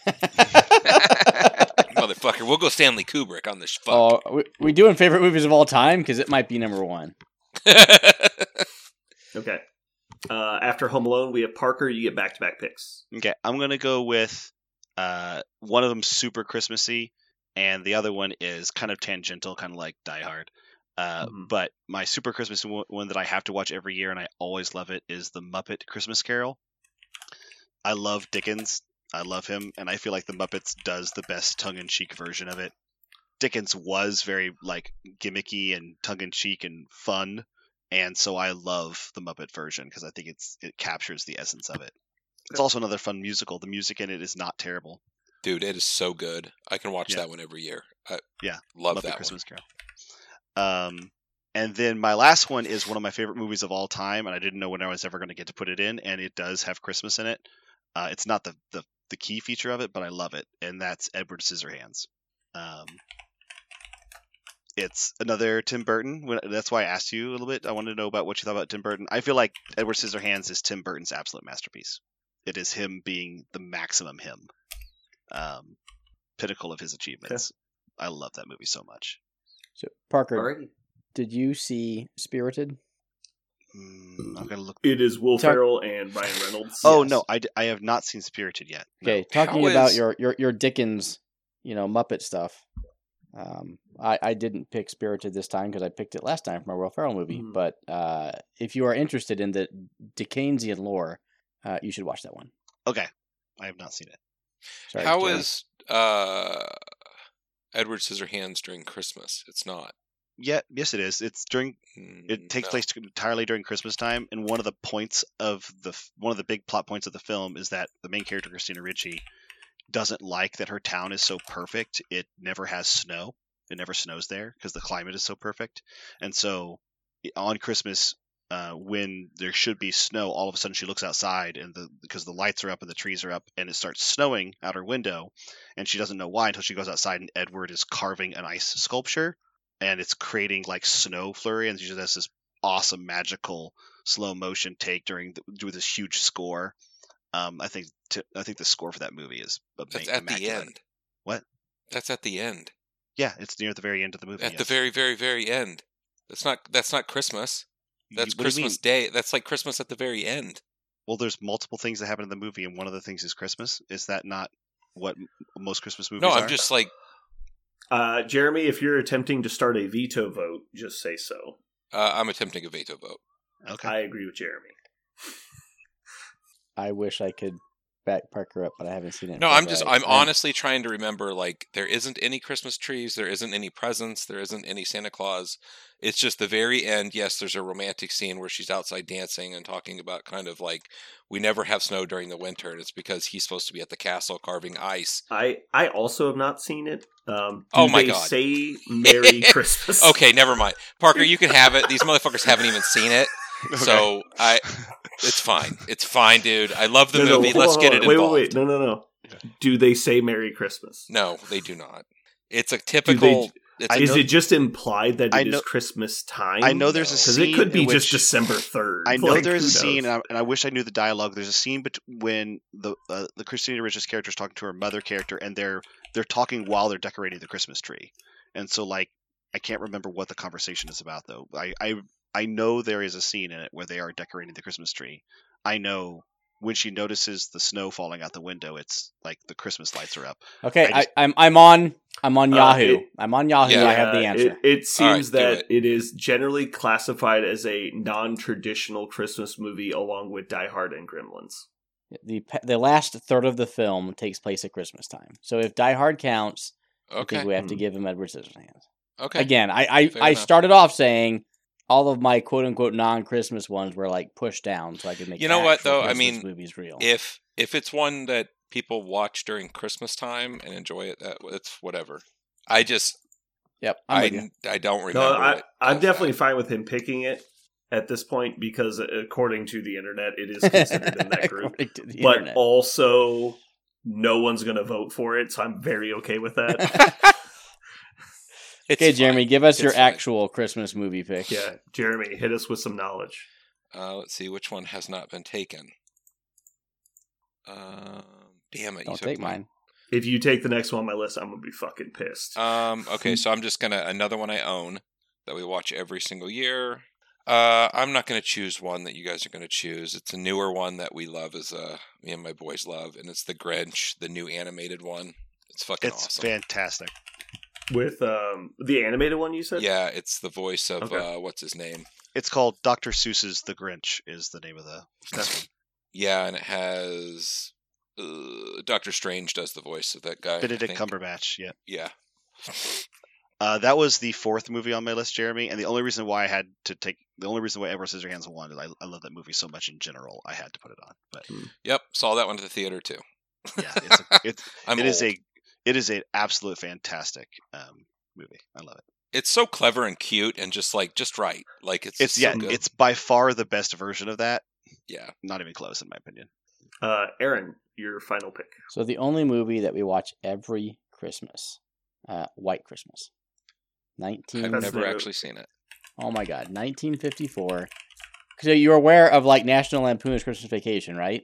Yes. At the very end, when he's like, uh, "What's he scream?" He's like, uh, "It'll be like the rip rip you know, rip roaringest good Yeah, time yeah. ever since you know Ben Bing Crosby, danced with. Danny fucking Kaye. That's the movie. It's White Christmas. Is Bing Crosby and Danny Kaye.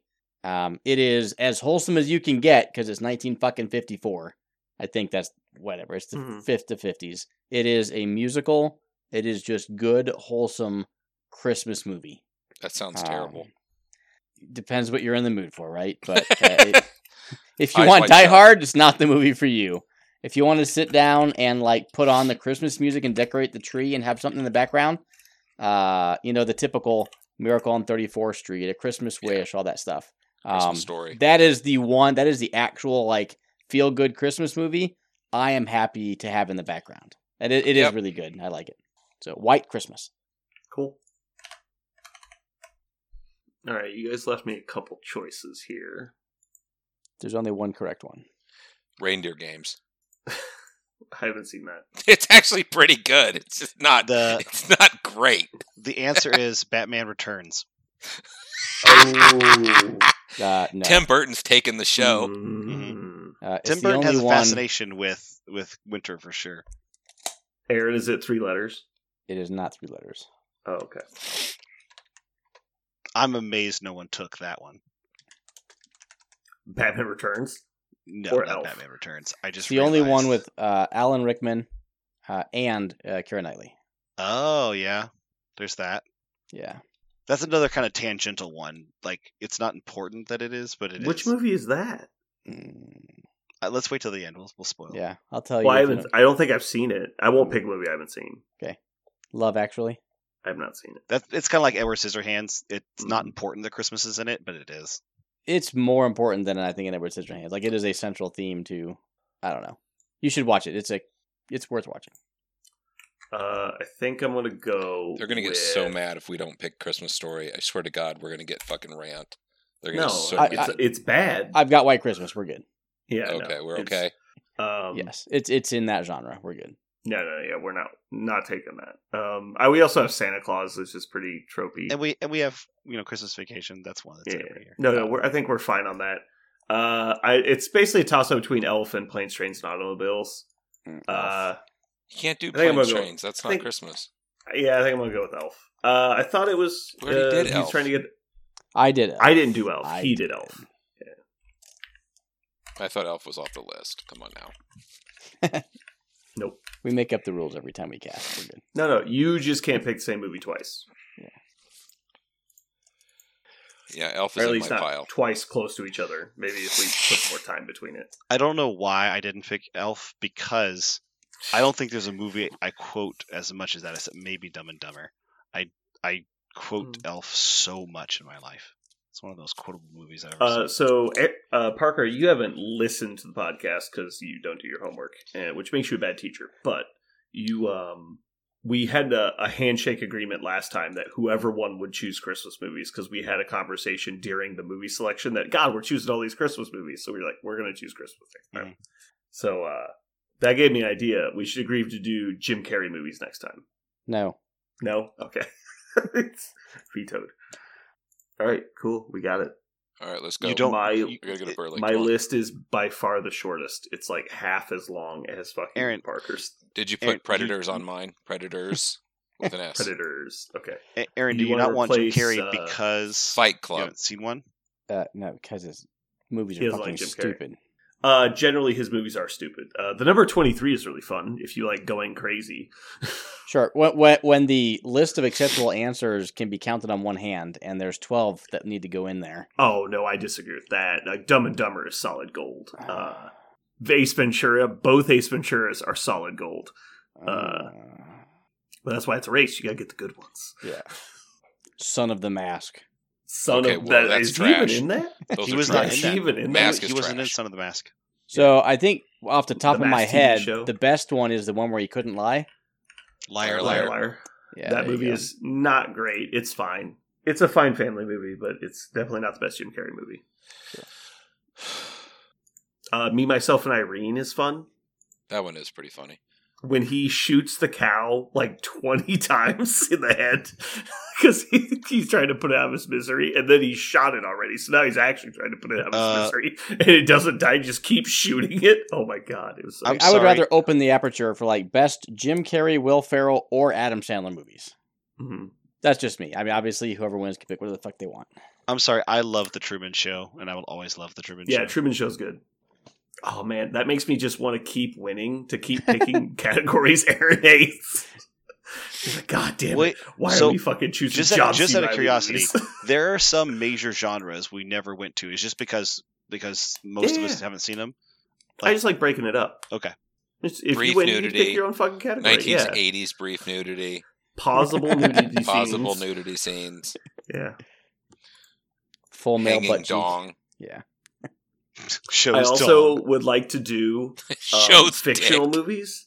Yeah, he hangs dong. hangs dong. That's what it is. No, no, no. hangs dong. What if what if we did one of fictional movies where they're movies from movies that weren't actually movies, or like from media in general? It's like when people tell me, "Oh, we went to see like like Scorcher Six from Tropic Thunder," that was like a spoof movie in their movie that wasn't really a movie. Like do like the movies you'd want to see.